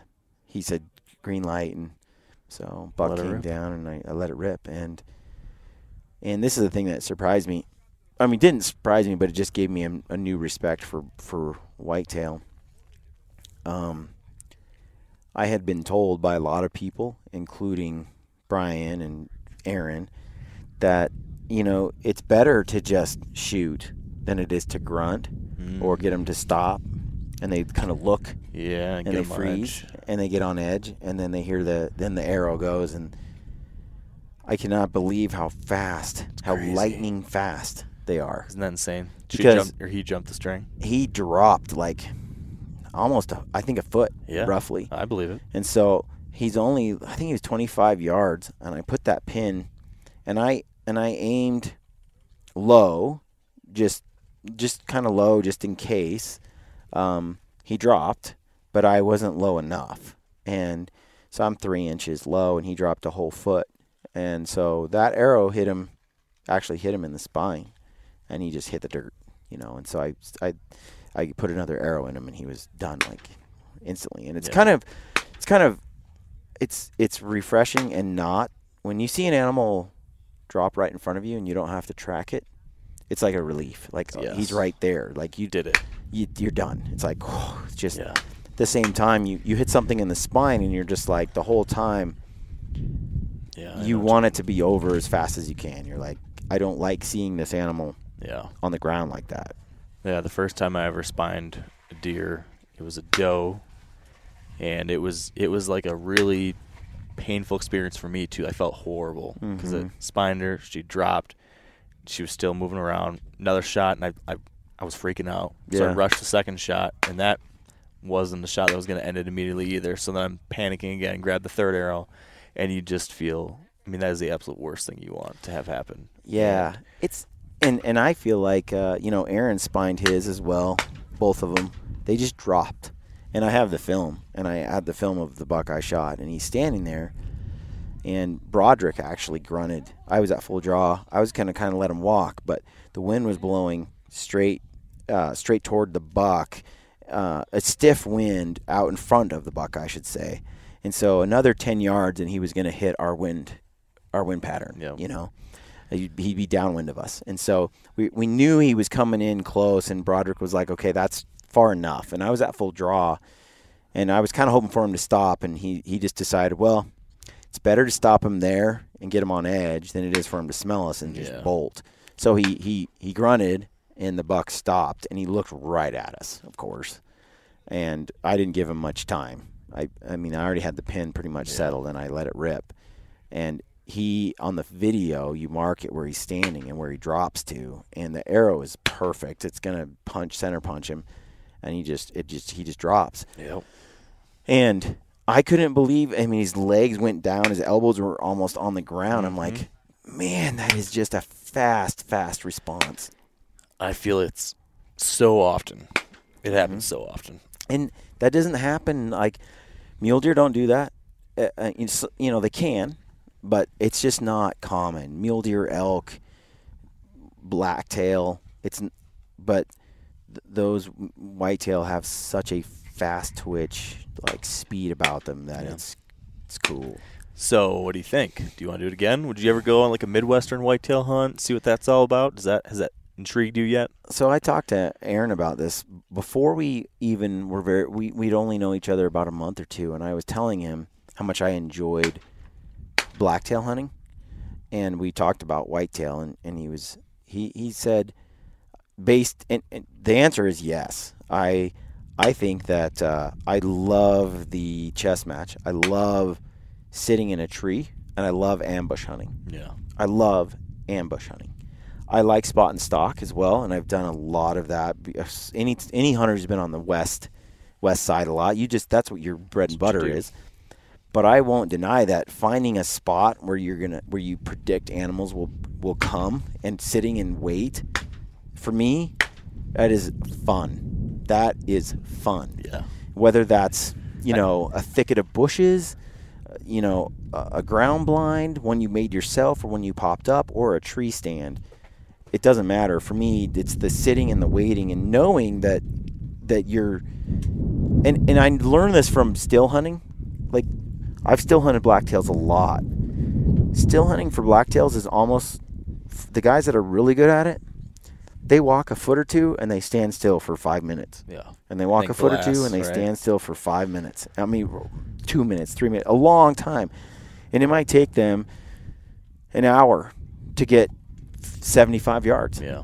And I've learned from from uh, hunting blacktails that I used to think I was quiet when I would sneak into the woods. So when I started uh, walking into my stand to hunt, I would do that where I would walk in. And you climb up in your tree stand, and I've tried to explain this to guys who haven't done a lot of tree stand hunting. Climb up in your stand, and you sit there, and you're like, man, I was so sneaky. I got in here so quietly. You're in their stand, and all of a sudden you hear like this bird starts to chirp, and then another bird, and then you see like a, a squirrel pop out, and and then birds, and, and then the forest just Turns on. turns on. It's going crazy and berserko, and you're like, I wasn't sneaky at all. Yeah. Not in the slightest. And I thought about that. I've thought about that a lot since. When I think I'm being quiet and I'm going through the trees, the animals are like ducking for cover. Yeah, they know what's up. They know what's up, and so they might as well have a megaphone out going, "Someone's coming." Here comes Brian. because those deer, I've seen it happen where I'm up in my stand, and some dog or something comes uh, out and starts kind of walking down one of the trails, and the forest just ripples like s with silence until it reaches my spot. It's like, it's like they they know, and the deer, they go up on edge. They may not see or hear the dog, they just saw the squirrels and the birds and everything else that went on alert or acted funny, and and they ditch it. So Yep. if I'm still hunting the wrong way, that's tough, man. It's tough to like make it work. So th- I've learned that there's a lot of value in ambush hunting, um, and so I do like even when I'm hunting elk to go out and sit in a spot. Um, and wait for them to come to me Mhm. rather than me blunder through the trees in their living room and bump them around. That's that's hard. I feel like that's hard for a lot of guys, especially out west that are born and raised on stalking them around. It's hard to sit and wait, and uh, it's interesting what you said about the ambush side because I, a lot of people can't relate if unless you haven't done it. But there is something about it's the, it's like a pre-hunt. All the work you do and thinking about Mhm. that chess match match and looking at maps and scouting and setting tr- tree stands or trail cameras, that's almost the hunt. And all Yeah. that it's like this it's in your head work. Oh. And once you once you get up in there, that's okay. Now let's just see if it's like hitting a dominoes. Did I line these dominoes up right? Right. Now we're just gonna tap that first one, and we're gonna see what's gonna happen. And Yeah. watching those dominoes trickle down Till it comes it together. When that happens, that is like a tremendous feeling of satisfaction. Yeah, I, I It know. doesn't happen often, but when it does, Aaron and I have talked about this a few times where out west, you know, you get the out west guys that are like those whitetail guys. It's so easy. They just walk out on a farm. They got food plots. They climb in a stand they just shoot the first thing that comes. It's like baiting. It's like they make it sound like it's this easy thing that anybody can do. And I'm sure there are pieces of property there where, are situations like yeah, that. where that's but that is not the norm. Yep. But, you know, we always think it's easier than it really is when it when you haven't walked in another man's shoes. yes, But as soon as you climb up into a a tree, and Aaron and I have talked about this. Hell, if it's 50 degrees outside and you're sitting there and you don't have the right clothes, you're freezing to death in like Mhm. one hour. oh yeah, It's all you can do to stay up in the stand. And so, and then you guys are hunting in some weather that's just stupid, like negative 20 degrees and and you're sitting for hours and hours and hours. and that right there is its own level of mental toughness and mental discipline yeah, that I think a lot of Western hunters are like, dude weighs 280 pounds and can't climb up a hill, but the dude can sit in negative 30 all day long. It's a different kind of tough. there's something there to be said about it. Yeah. It's it's all good, right? I mean, there's Oh, all yeah. these different types of hunting, and it's all got its own fun. And I awesome. secretly crave, you know, tree stand hunting. yeah, It's like my, I love your it. guilty pleasure. Uh, Yeah, I, I like to climb up there, and part of it is because I like quiet contemplation time. Yeah, time where I just sit and, and watch things. And uh, and that's where glassing in the West. Aaron and I do a lot of glassing too, where you just sit all day long and you just watch stuff Yeah. through your binos. And that's that's also very it's similar uh, feeling in terms Yeah. of that. yeah. You know, it's funny when I think when I'm like talking to people that haven't gone out west, and or the other way around. I, there's two different unique, really cool things going on when it comes to like not just the hunting aspect, but like the internal aspect. So I feel like when you're whitetail hunting, just like you said, you get this opportunity, which is very rare in today's crazy modern life, to be able to sit still and not have anyone asking something of you or talking to you. You just get to sit, be still, be present, and you have time to think about stuff. You have time to unpack things that are going on in your life, or you have times to, just to do that. So that's having time to go within yourself. Very cool. On the other side of the thing, when you're a Western hunter and you're spot and stalking, at least my experience is out west, because you're 100% fully engaged in that moment, moving through the woods, checking the wind, where, what's going on, why am I stalking in here? You're every step you take, every action you take, you are fully 100% in that moment, thinking about the next step. So you don't think about anything. You think about nothing in the outside world except for what's the very next thing I'm going to do. So it's True. It's it's really interesting. They're, they're two complete opposite sides of the coin in that way Yeah. But the, the the far extremes of each side. So Yeah. either you are 100% in the moment, or you are 100% available to go inside yourself, Yeah. and it's very very cool either way. it, it's like uh, when I'm elk hunting and we're bugling and we're calling an elk and it's just run and gun from morning till dark, Yeah. four or five days in a row. I haven't even thought about my kids like once. like, like I mean, I'm. It's especially if the conditions are snowy or cold or life and death at times where we're we're in the mountains and it's it's just a or it's raining hardcore. I mean, it's just a it's just a suffer fest. yeah, Those times, um, it's all about surviving, achieving that goal. You're you're you're focused on that one thing, toughing it out, Yep. mentally staying in the game, and all that. I don't think you and, and you do you you ch- email's not a thing. You know, PMs, whatever messages, posting something. Uh, you know, your kids, uh, you know, swim practice. Like it's just none of it's on your radar at Yeah. all. And I think it's really good to to unplug from life that fully. All right, before we move on, we are going to take one final short break for a word from our partners at the Whitetail Institute of North America. And with fall food plot season coming very quickly, producer Spencer Neuharth connected with one of Whitetail Institute's food plot experts to get the lowdown on some of the best fall food plot options we can be considering this year.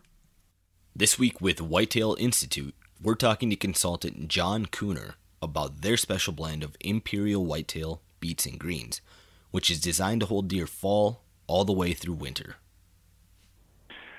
The Beets and Greens is a is a neat product. It is an all brassica product, but it's unusual in that it's a blend of, of multiple brassica varieties that you know, serve a number of purposes.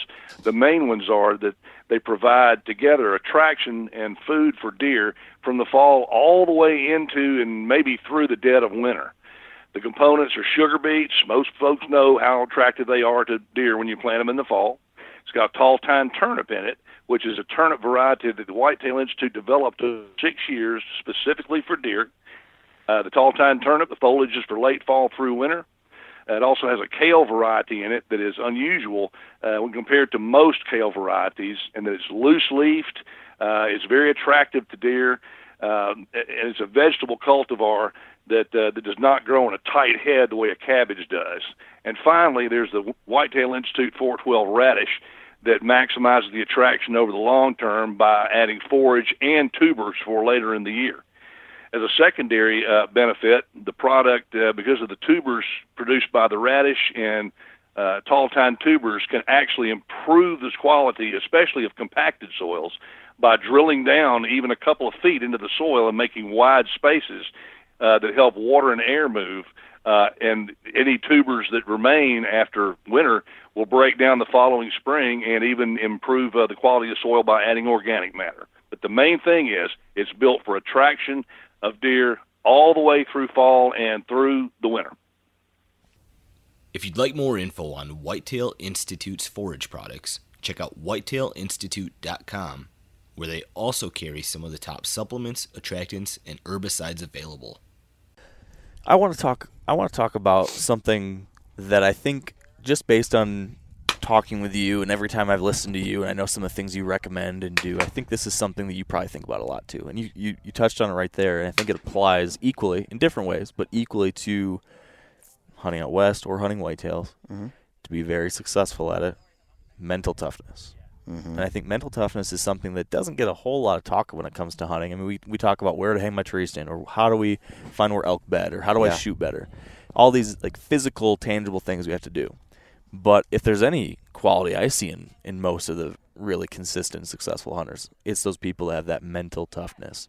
I know you're a big reader, Mhm. um, so I imagine you're you're tapping into some things, and some I know some people that we share interest in have this. What are your thoughts on that? I mean, at a high level, do you agree with me? Is that is that as important as I think it is? I think it's everything. Yeah. And I think uh, I've heard this a lot. I think it's it'll tie to I mean, all your success in life can be linked to self discipline and, Mm-hmm. and mental toughness. And believe me, I mean, there's certain things I'm real tough in and some things where I'm not. Sure, we're human. Yeah. But in general, um, Steven Rinella did a podcast on MeatEater a while back with Denver Rourke. Mm, didn't hear that one. It's a great one. Yeah. I, I really recommend check people it to out. check that out. And he talks about he talks about this. I think that um, you know the question is that that get, gets proposed on that podcast, and Aaron and I have debated this a few times.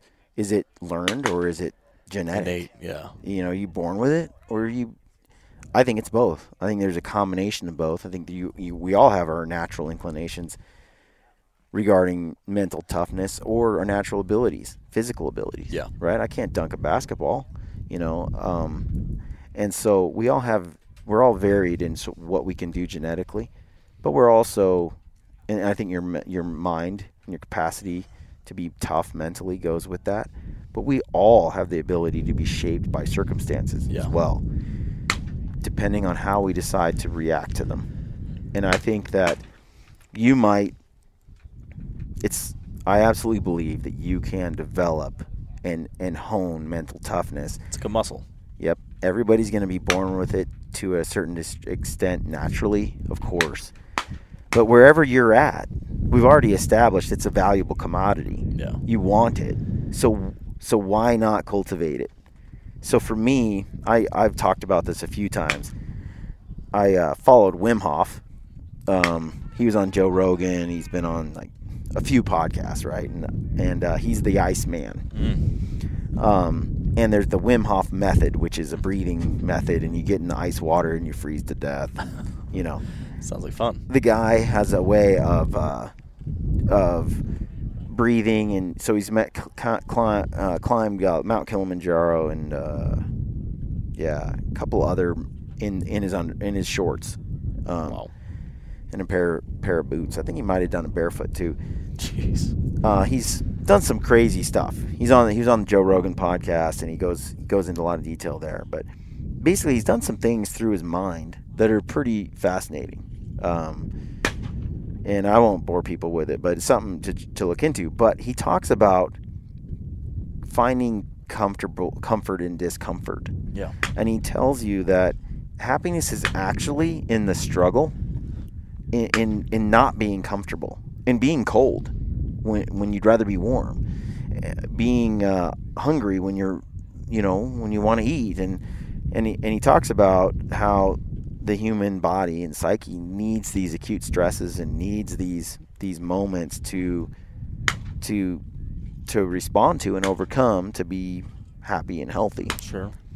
Well, I don't know about you, but climbing into cold water for five minutes or 15 minutes or 10 minutes, the first thing you do when you climb, let's say it's it's 30 degrees outside, and you're gonna go get inside of a cold lake. How long do you think you'll stay in there, Mark? Not very long. Yeah, it sucks. Like second yeah, you get in there, it. It sucks. the second you get in there, everything inside your brain is saying, "Get out, get out, get Yeah. out, get out. This is awful. This is painful. This is awful. This is horrible." Everything is like, "Get out of the water." But you're like, "No, no, we're staying here for five minutes." And you do that, and then you go back and you do it again for ten Uh, minutes. Are you saying you've done this? yes, Yes, I did it Interesting. with my and you're brother. doing this as an exercise, a mental tough. Can I can I mind over body? Yes. Can I mind over body it? And by doing that, by by flexing that muscle in that way, you're able to It was an experiment. yeah Yeah, and so my brother, proving to yourself you can do it. my brother was born when I was about 16 years old, so we, we didn't grow up together. Oh wow. But uh, he got leukemia when he was like f- five, something like that, and uh, he spent a lot of time sick and playing video games. And during the time, right when he should have been getting his butt beat, uh, he was maybe going to die from cancer. So my parents really didn't. You know, he got away with everything. Yeah. Anything he wanted, he just kind of got because maybe he's going to be dead tomorrow. You know what I mean? So right. during those formative years, he kind of got a, pretty darn spoiled. And I think there's a lot of discipline and character that he did not develop because he got spoiled. Um, in a way, I mean, sure, surely chemo's no picnic. Right, he He, had still his- had to mentally had grind through it. Yeah, but it was different. Like he didn't get disciplined in the same way the rest of us did. As he got older, you know, he, he definitely he admitted I don't have a lot of mental toughness and uh, we were talking about this, and he wanted to develop it, and he saw the Wim Hof thing, and he's like, "I'm gonna do this." And this is a kid who had a hard time like staying enrolled in school, and you know, setting his mind to something he'd quit after it got hard, you know. And this was like, "I'm gonna do this," and I watched him over the course of six, eight months, every day. With it started out with just a few minutes in the water, and then it was five minutes, and then it was ten, and then it was thirty. Wow. And he got to a point where, and he made himself do it. Every day was a struggle. It never really got easier. It always sucked uh, for the first bit, you know. Right. But then it would feel good later eh, throughout the day that he accomplished that. yes. And I think, I think you can through through small baby steps of making yourself do things that you don't want to do develop mental toughness. You hear Dave Ramsey talks about. Uh, he says something like, "Kids do what they feel like doing. Grown-ups do what they know is good for them because it's good for them." Mm-hmm. Right? My daughter's like, "Hey, Brian, Dad, I don't want to go to. I don't want to Hey, go Brian. on. Yeah, Dad, I don't want to go on this hike with you and Aaron." And I'm like, "You know what, honey? I know you don't want to go on this hike with me, but it's good for you." And grown-ups do things that are good for them even though they don't want to. Yeah. And she's like, I hate it when you say that. And it's like it's it's true, honey. You're gonna do it because it's good for Uh-huh. you. And you don't have the mental toughness right now to make yourself do it. So that's why you got a parent. Yeah. I'm here to make you take care of yourself until you're old enough to have the discipline to do that on your own. Mm-hmm. That's how I developed character. You know, my dad's like, "You're chopping wood today," and I'm like, "I don't want to chop wood. All we do is chop wood." and he's Yeah. like, "I don't care. It's good for you, Yep. and you're gonna do it because I said so." And then later, as a grown man, I'm like, "We need wood. I'm gonna go chop it." You know, it's like, I don't know. It it's maybe sounds overly simplistic, but I think that you can develop it. I think it's to your point. Um, it's funny. you you probably follow Jocko a Yeah, little bit. yeah. So Jocko Willink, there was a, one of his early early episodes. They were talking about this. Him and uh, well, I'm blinking uh, Echo. Mhm. Echo uh, Charles. Yeah, Echo. Echo Charles, and they're talking about mental toughness. And Echo asks Jocko, well, "How do you, how do you how do you do this? How do you build mental toughness?" Mm-hmm. Jocko just says, "You do it.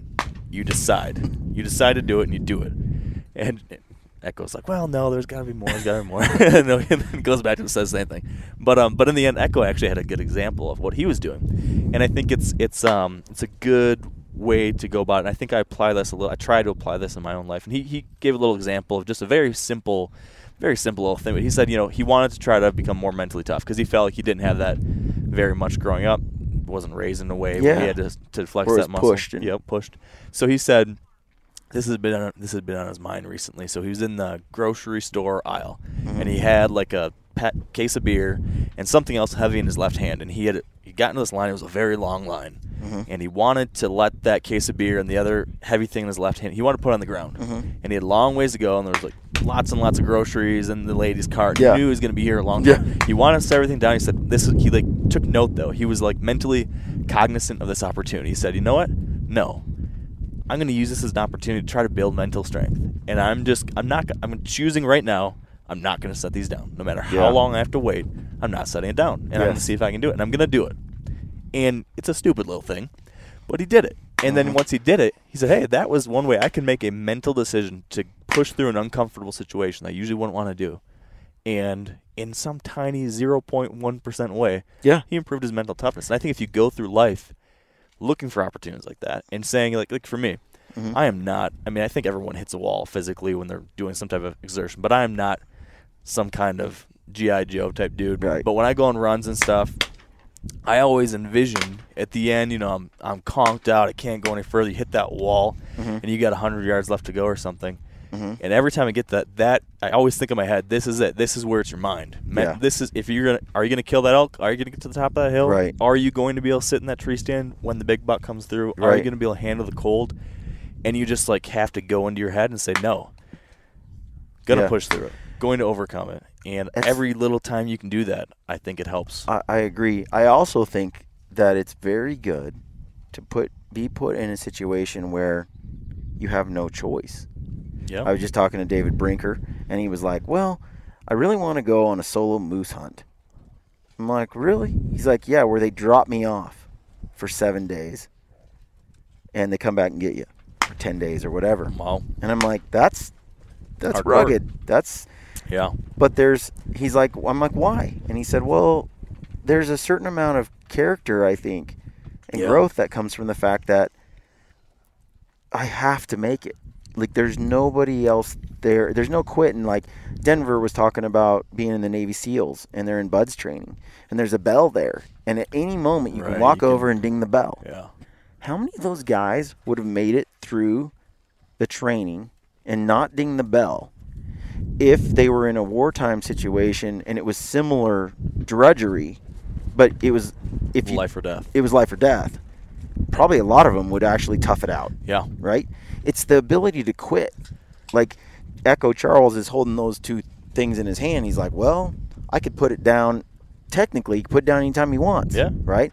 But if you're in a situation where it's like, well, if you put it down, something dire is going to happen, and you find what you're really capable of, and and I think that often some of the best people I've met that that have this kind of resiliency, some of them were put in a situation where they were like, I had no choice. You're like, wow, you overcame. You did some stuff that was phenomenal, and they're like, yeah. And I, if you'd have asked me if I could have done that, I would have said no, Right. never could have done that. But I had no choice, and then I found out what I was really made of. Cameron Hanes talks about running the Boston Marathon with mm-hmm. Lance Armstrong. Yep. Yep. He's like, yeah, I'm running, and running, and running. I'm thinking I'm dying. I'm halfway through, and I'm like, I'm, I can't do this. And he gets up by, by Lance, and he's like, Lance, I'm dying here. I'm dying. You know, or he actually last asked Lance, how are you feeling? And he's like, I'm effing. He's like, I'm effing dying, man. And so Cameron's like, what? Like, if he's dying, then, then, then the way I feel, I'm dying. But he's gonna keep pushing. Right. And so he's like, my goal was just to stay with him. And then he did a little longer, and then pretty soon he's like, no matter what, I'm not gonna. I'll die before I stop. And mentally, he decided, and he made it, and he did it. And he said, uh, he said something about they ran the second half of the Boston Marathon faster than they ran the first half. Wow. And that there's only like a couple of people in history that have ever done that. And Really? it's him and Lance Armstrong and like a couple others. Wow. And so that's phenomenal, right? Yeah. and he thought at halfway point he's like there's no way i can go any faster and if i keep this pace up i'll never make it to the end and he's like i just realized at that point that we're so much more capable uh, of things than we think we are and i always think about that you know you said marcus luttrell talks about how most people quit when they still have 80% left or something like that Yeah. it's some crazy amount of and so I always think about that when things are tough and it's hard and I'm mentally grinding it out. I'm trying to make it to the top of the trail. Someday I'd like to be Aaron Snyder to the top, I've heard but that's tough. it's probably not going to happen. But I'm I'm going to keep trying. I'm going to still keep coming at it. And the thing of it is, sometimes I'm like, how much of it is physical ability? How much is mental toughness? How how much of it is Aaron is just mentally tougher than me? Yeah. And that haunts me, right? Like I'm competitive. I don't like that. Yeah. And so I'm like, dig deeper, call, go harder. It, you know, drop if you have to. And there are times where I'm climbing at 9,000 feet behind Aaron, and I literally have so little oxygen that I'm, I'm about to black out. Like I'm about to like, I see a little bit of stars, and I'm like, slow down a little, and then your oxygen comes back, Uh-huh. and uh, and and I resume hiking. but pushing it to that limit. I mean, I also think I'm not going to die. You know, it's just you, you know you might fall down, but it's not a life and death situation. I think a lot of people blow up in their mind how difficult something is. It's like, well, yes, it's hard, but no one. You're going to be around tomorrow. Yeah. You know, just pain. You know, yeah, I feel like I feel like that it just comes into play so many times in hunting situations, whether it be dealing with bad weather on a backcountry trip, or whether it be just dealing with 17 eight hour sits in a row where you don't see the buck you're after, and finally, damn it, I just want to sleep it. I'm not waking up at 4 a.m. But you know what? That's the day that you would have seen him. I agree. What about this? Let me ask you this, because I think this is is very much tied to this whole discussion on mental toughness. This this thing I'm about to talk about. Okay. Negativity. Yeah. I think that it takes an extreme level of mental toughness not to be negative. It Goes hand in hand. I agree. That means trash talking somebody else in a negative way. That means Yeah. like being a hater on Yep. the internet. All that stuff to me is mental weakness. Yes.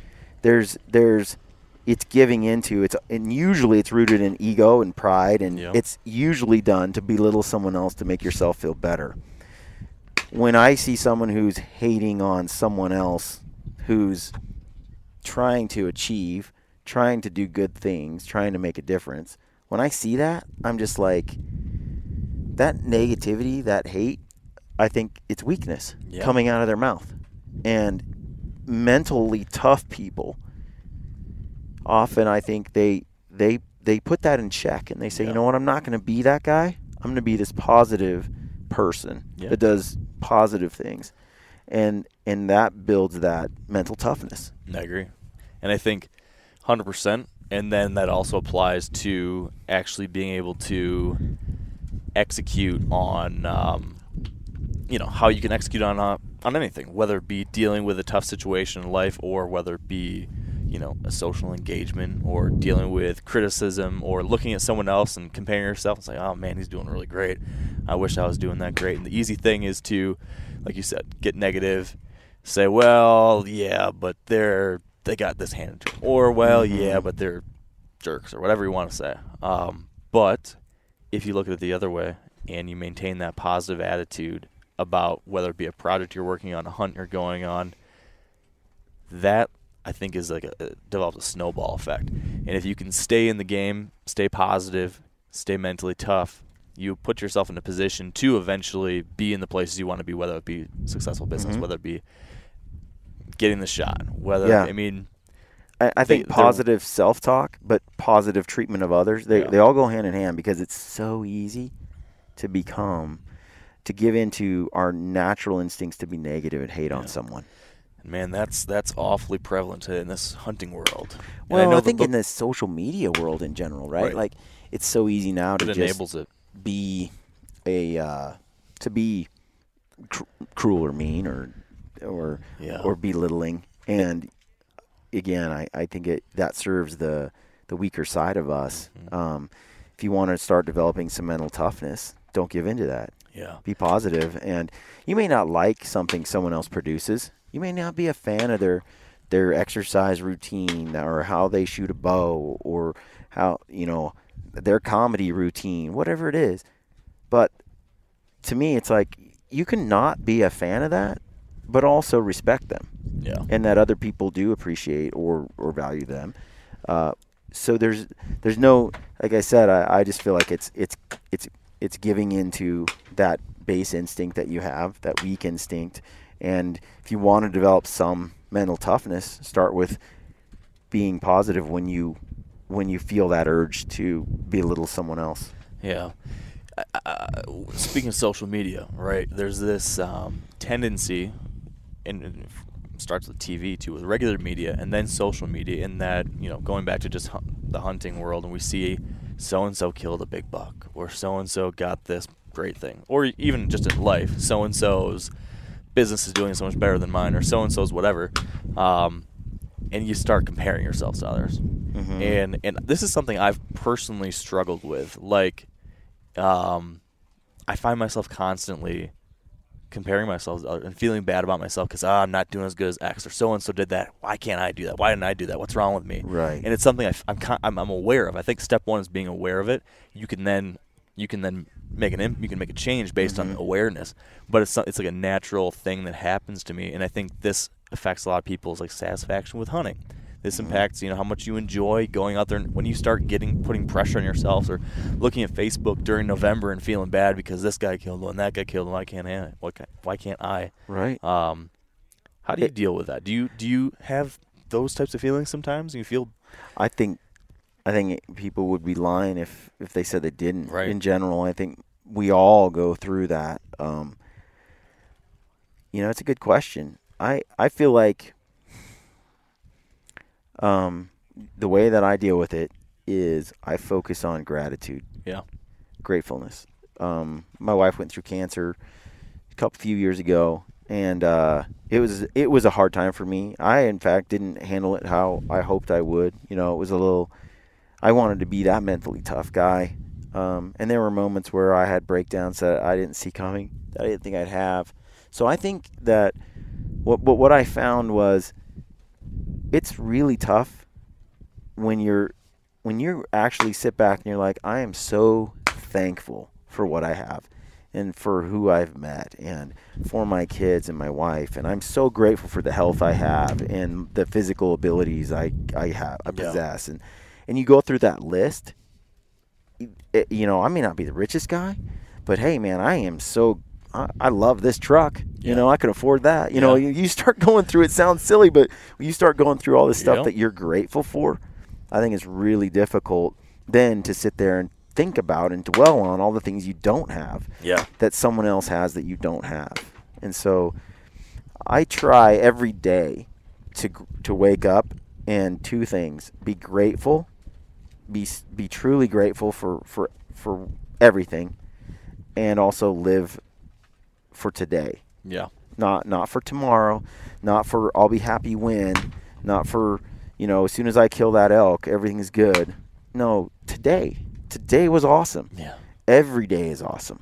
And even days where I'm like, man, I just all I did was drive kids to to school and drop them off and and clean the house and you know it's like it's not what I wanted and yet it was a great day. Yeah. You know, and I think when you start approaching life from that perspective, um, it's you stop doing the comparison thing. That's how I come combat it. That's Yeah. how I do it. Yeah, I, I think you're spot on. I mean, that's that's my antidote that I'm always trying to remind myself of too. It's like you can't be negative, and you, if you, you if you take every time you're feeling negative like that and replace it with gratitude, the two things can't coexist. Yeah. So you can if you Same take some like time, fear and faith. You know, Yeah. I believe.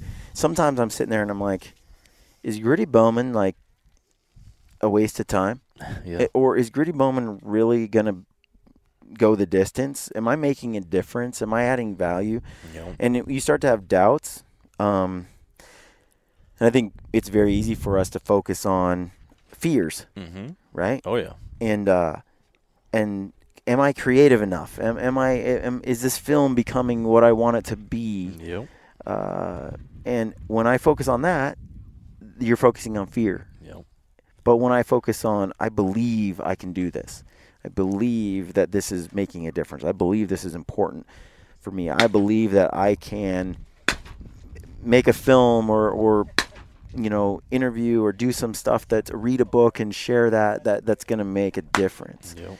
And uh, when I focus on that and in the faith, faith and fear don't really go together. Yeah. You know, a belief that you can do something or a fear that you can't, they're totally different. it's like it's like a shield almost. Like I feel like we're gonna have negative things that are gonna come at us. We are going to have fears that are gonna come at us. And if you can learn to identify that and say, okay, here it comes. I know what's happening. I know what's going on in my head right now. And then you Mm-hmm. know, okay, now I put that shield. I'm gonna I'm gonna believe. I'm going to be positive I and know it sounds so cliche yeah, and it cheesy, And it's woo woo, but, but the truth is, that's what I think.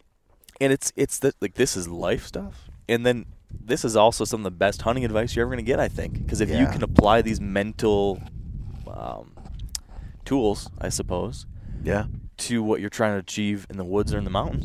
Dude, it goes back to if you don't believe you're going to be able to kill a blacktail buck, uh, you know, on Saturday when you're heading out, Yep.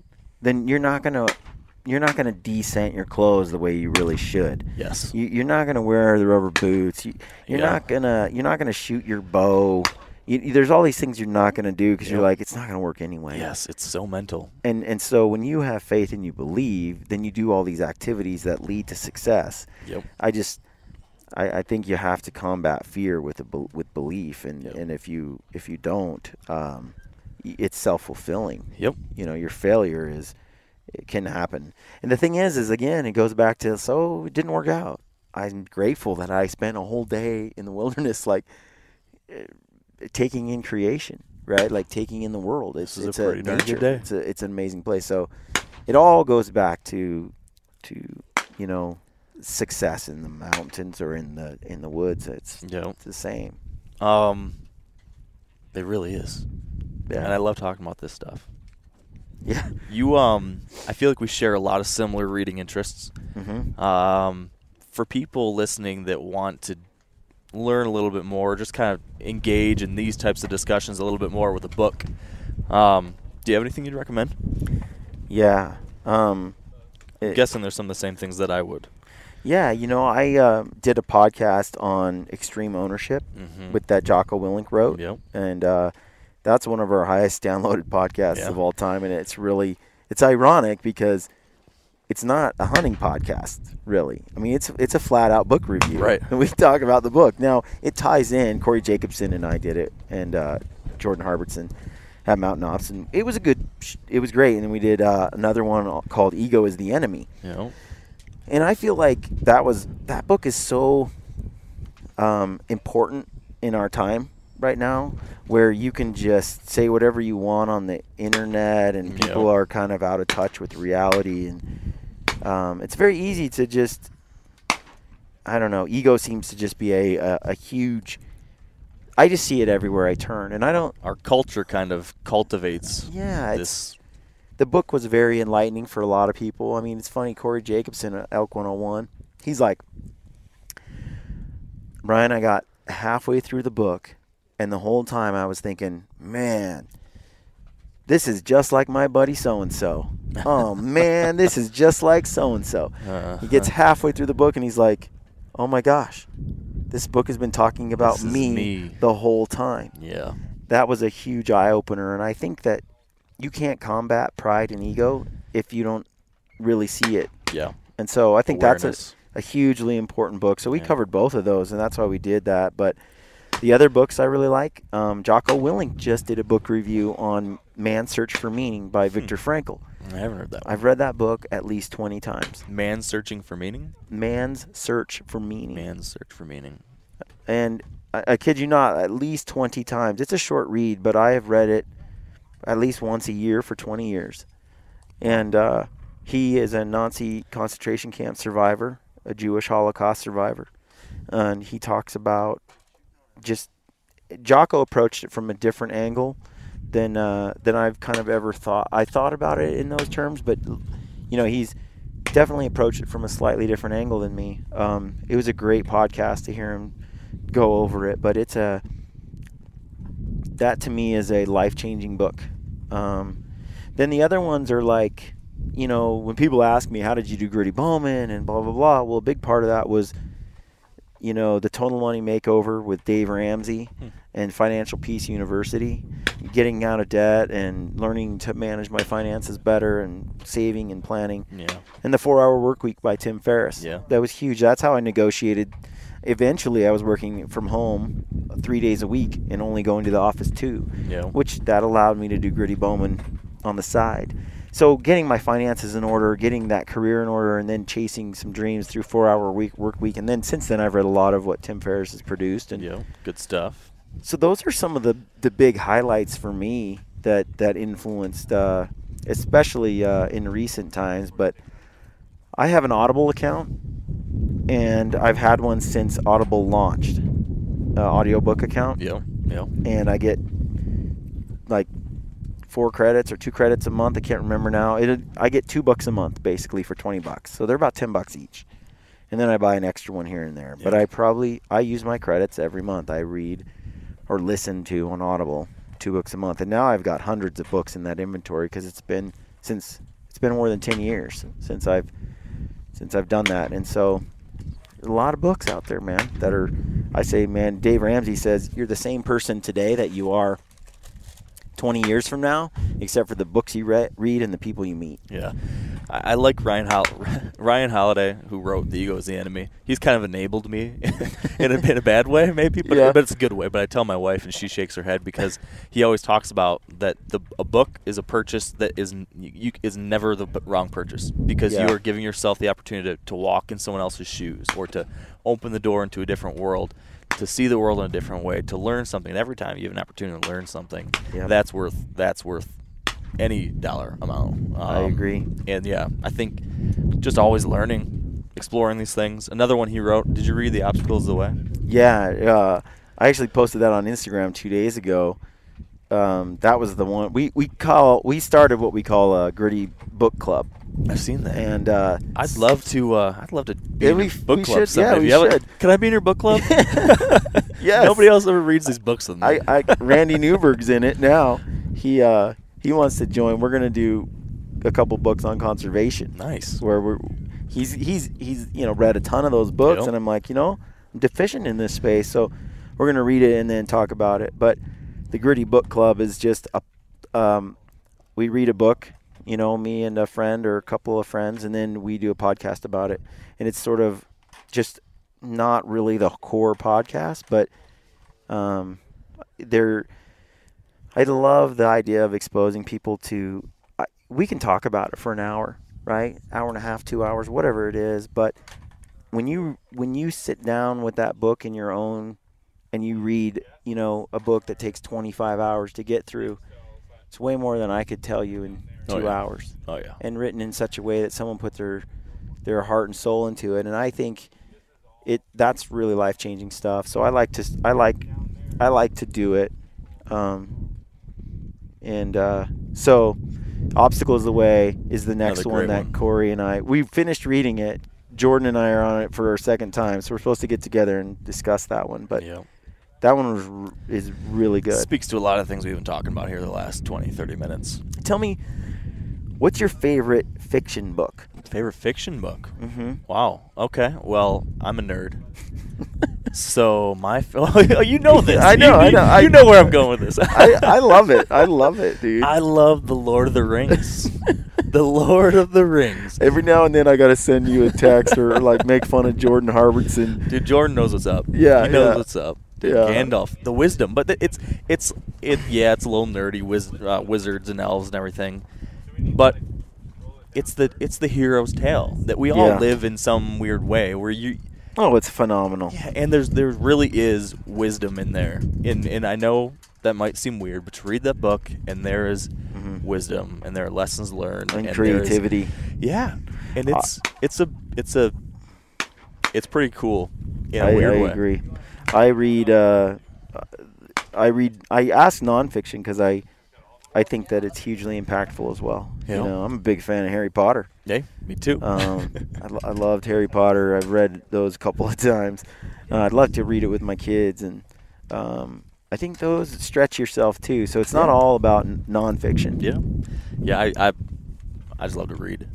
so, but we well, are, you did work for Google. I did work for Google. You are one of those educated types, Well, I don't know about that, college kids. I always thought that I somehow slipped through the cracks when I was working there. I just kept. I was always waiting for someone to walk up and like tap me on the shoulder and say, "Hey, you, you're, You're not, not supposed, to be here. to be not- we don't know how this happened, somehow I made it through. Yeah. But uh, we're getting kicked out of our little outdoor studio here, yeah, yeah, yeah. so we're gonna have to shut it down. But Dude, Brian, I, thank, you. I just want to say thanks for having me on the podcast. It's pretty neat. I've been a big fan of all your work and what you've done for for a long time. I mean, you were the first person that did a podcast in the outdoor industry that I reached out to, and uh, yeah, I, I just I really appreciate what you do, and I'm I'm glad uh, I got to be on your show. Well, ditto, right back at you. it's it's been really cool to see what you've been able to do and the the positive difference you're making. And if anyone's not already checking out the Gritty Bowman, you guys are doing great work. You should check it out, subscribe, listen, and um, they can find that anywhere they can find the Wired Up podcast, right? Yep, Any- iTunes, Podbean, Stitcher. Yep. YouTube. That's one thing that is a little different. Like I've done video episodes since we Right? started, That's so nice. in general, you know, I don't, I don't, I. Most people just listen, but the video is out there for some folks. Yep, And which is cool. If I have an attractive guest, the the viewing goes up. Yeah, I like, see that. You know, it's a like good thing. It's kind of funny. There's a pretty girl on the podcast, and then all of a sudden, my views Yeah, triple. Yeah. well, I've always wanted to be a video mine, but I live in country, back of the woods, corn belt, and my internet is so bad Yeah. I can't even upload video, let alone stream. Yeah, I'm having that problem too in Evergreen. Um, just in the Oh, little yeah. pocket where we're at. I end up going to the coffee shop a lot more than I thought yeah, I would. That's what I have to do a lot too. Yeah. and then I pay for ridiculously expensive data plans from Verizon and use that. But and, and you get a latte. yes, yeah. So great time with this. Yeah, Brian. man. Thank you. Appreciate it. Let's talk more. All right. And that's going to be it. Thanks for sticking around for what I believe has been our longest podcast yet. But uh, I hope you enjoyed, especially what we got to here towards the end. This topic of the mental side of hunting and life, uh, I think, is very, very important. It's something we typically don't think about, but it really can have a significant impact on your life when you start being mindful of that. So, hope you enjoyed it. Uh, I just want to give you another reminder, like I talked about at the top here. We're doing the live podcast next week, July 21st, down in New Orleans at the Quality Deer Management Association National Convention. We'll love to see you guys there, so be sure to check that out 9:45 a.m. at the convention on July 21st, and then 8 p.m. that night we're going to do a Wired to Hunt meetup. That'd be awesome to see you there as well. So that's all from me. Thank you for listening. Big thanks to our partners at Sitka Gear, Yeti Coolers, Mathews Archery, Maven Optics, the Whitetail Institute of North America, Trophy Ridge, and Huntera Maps. And of course, thank you all so much for listening. I hope you have an amazing day, an amazing week. And until next time, stay wired to hunt.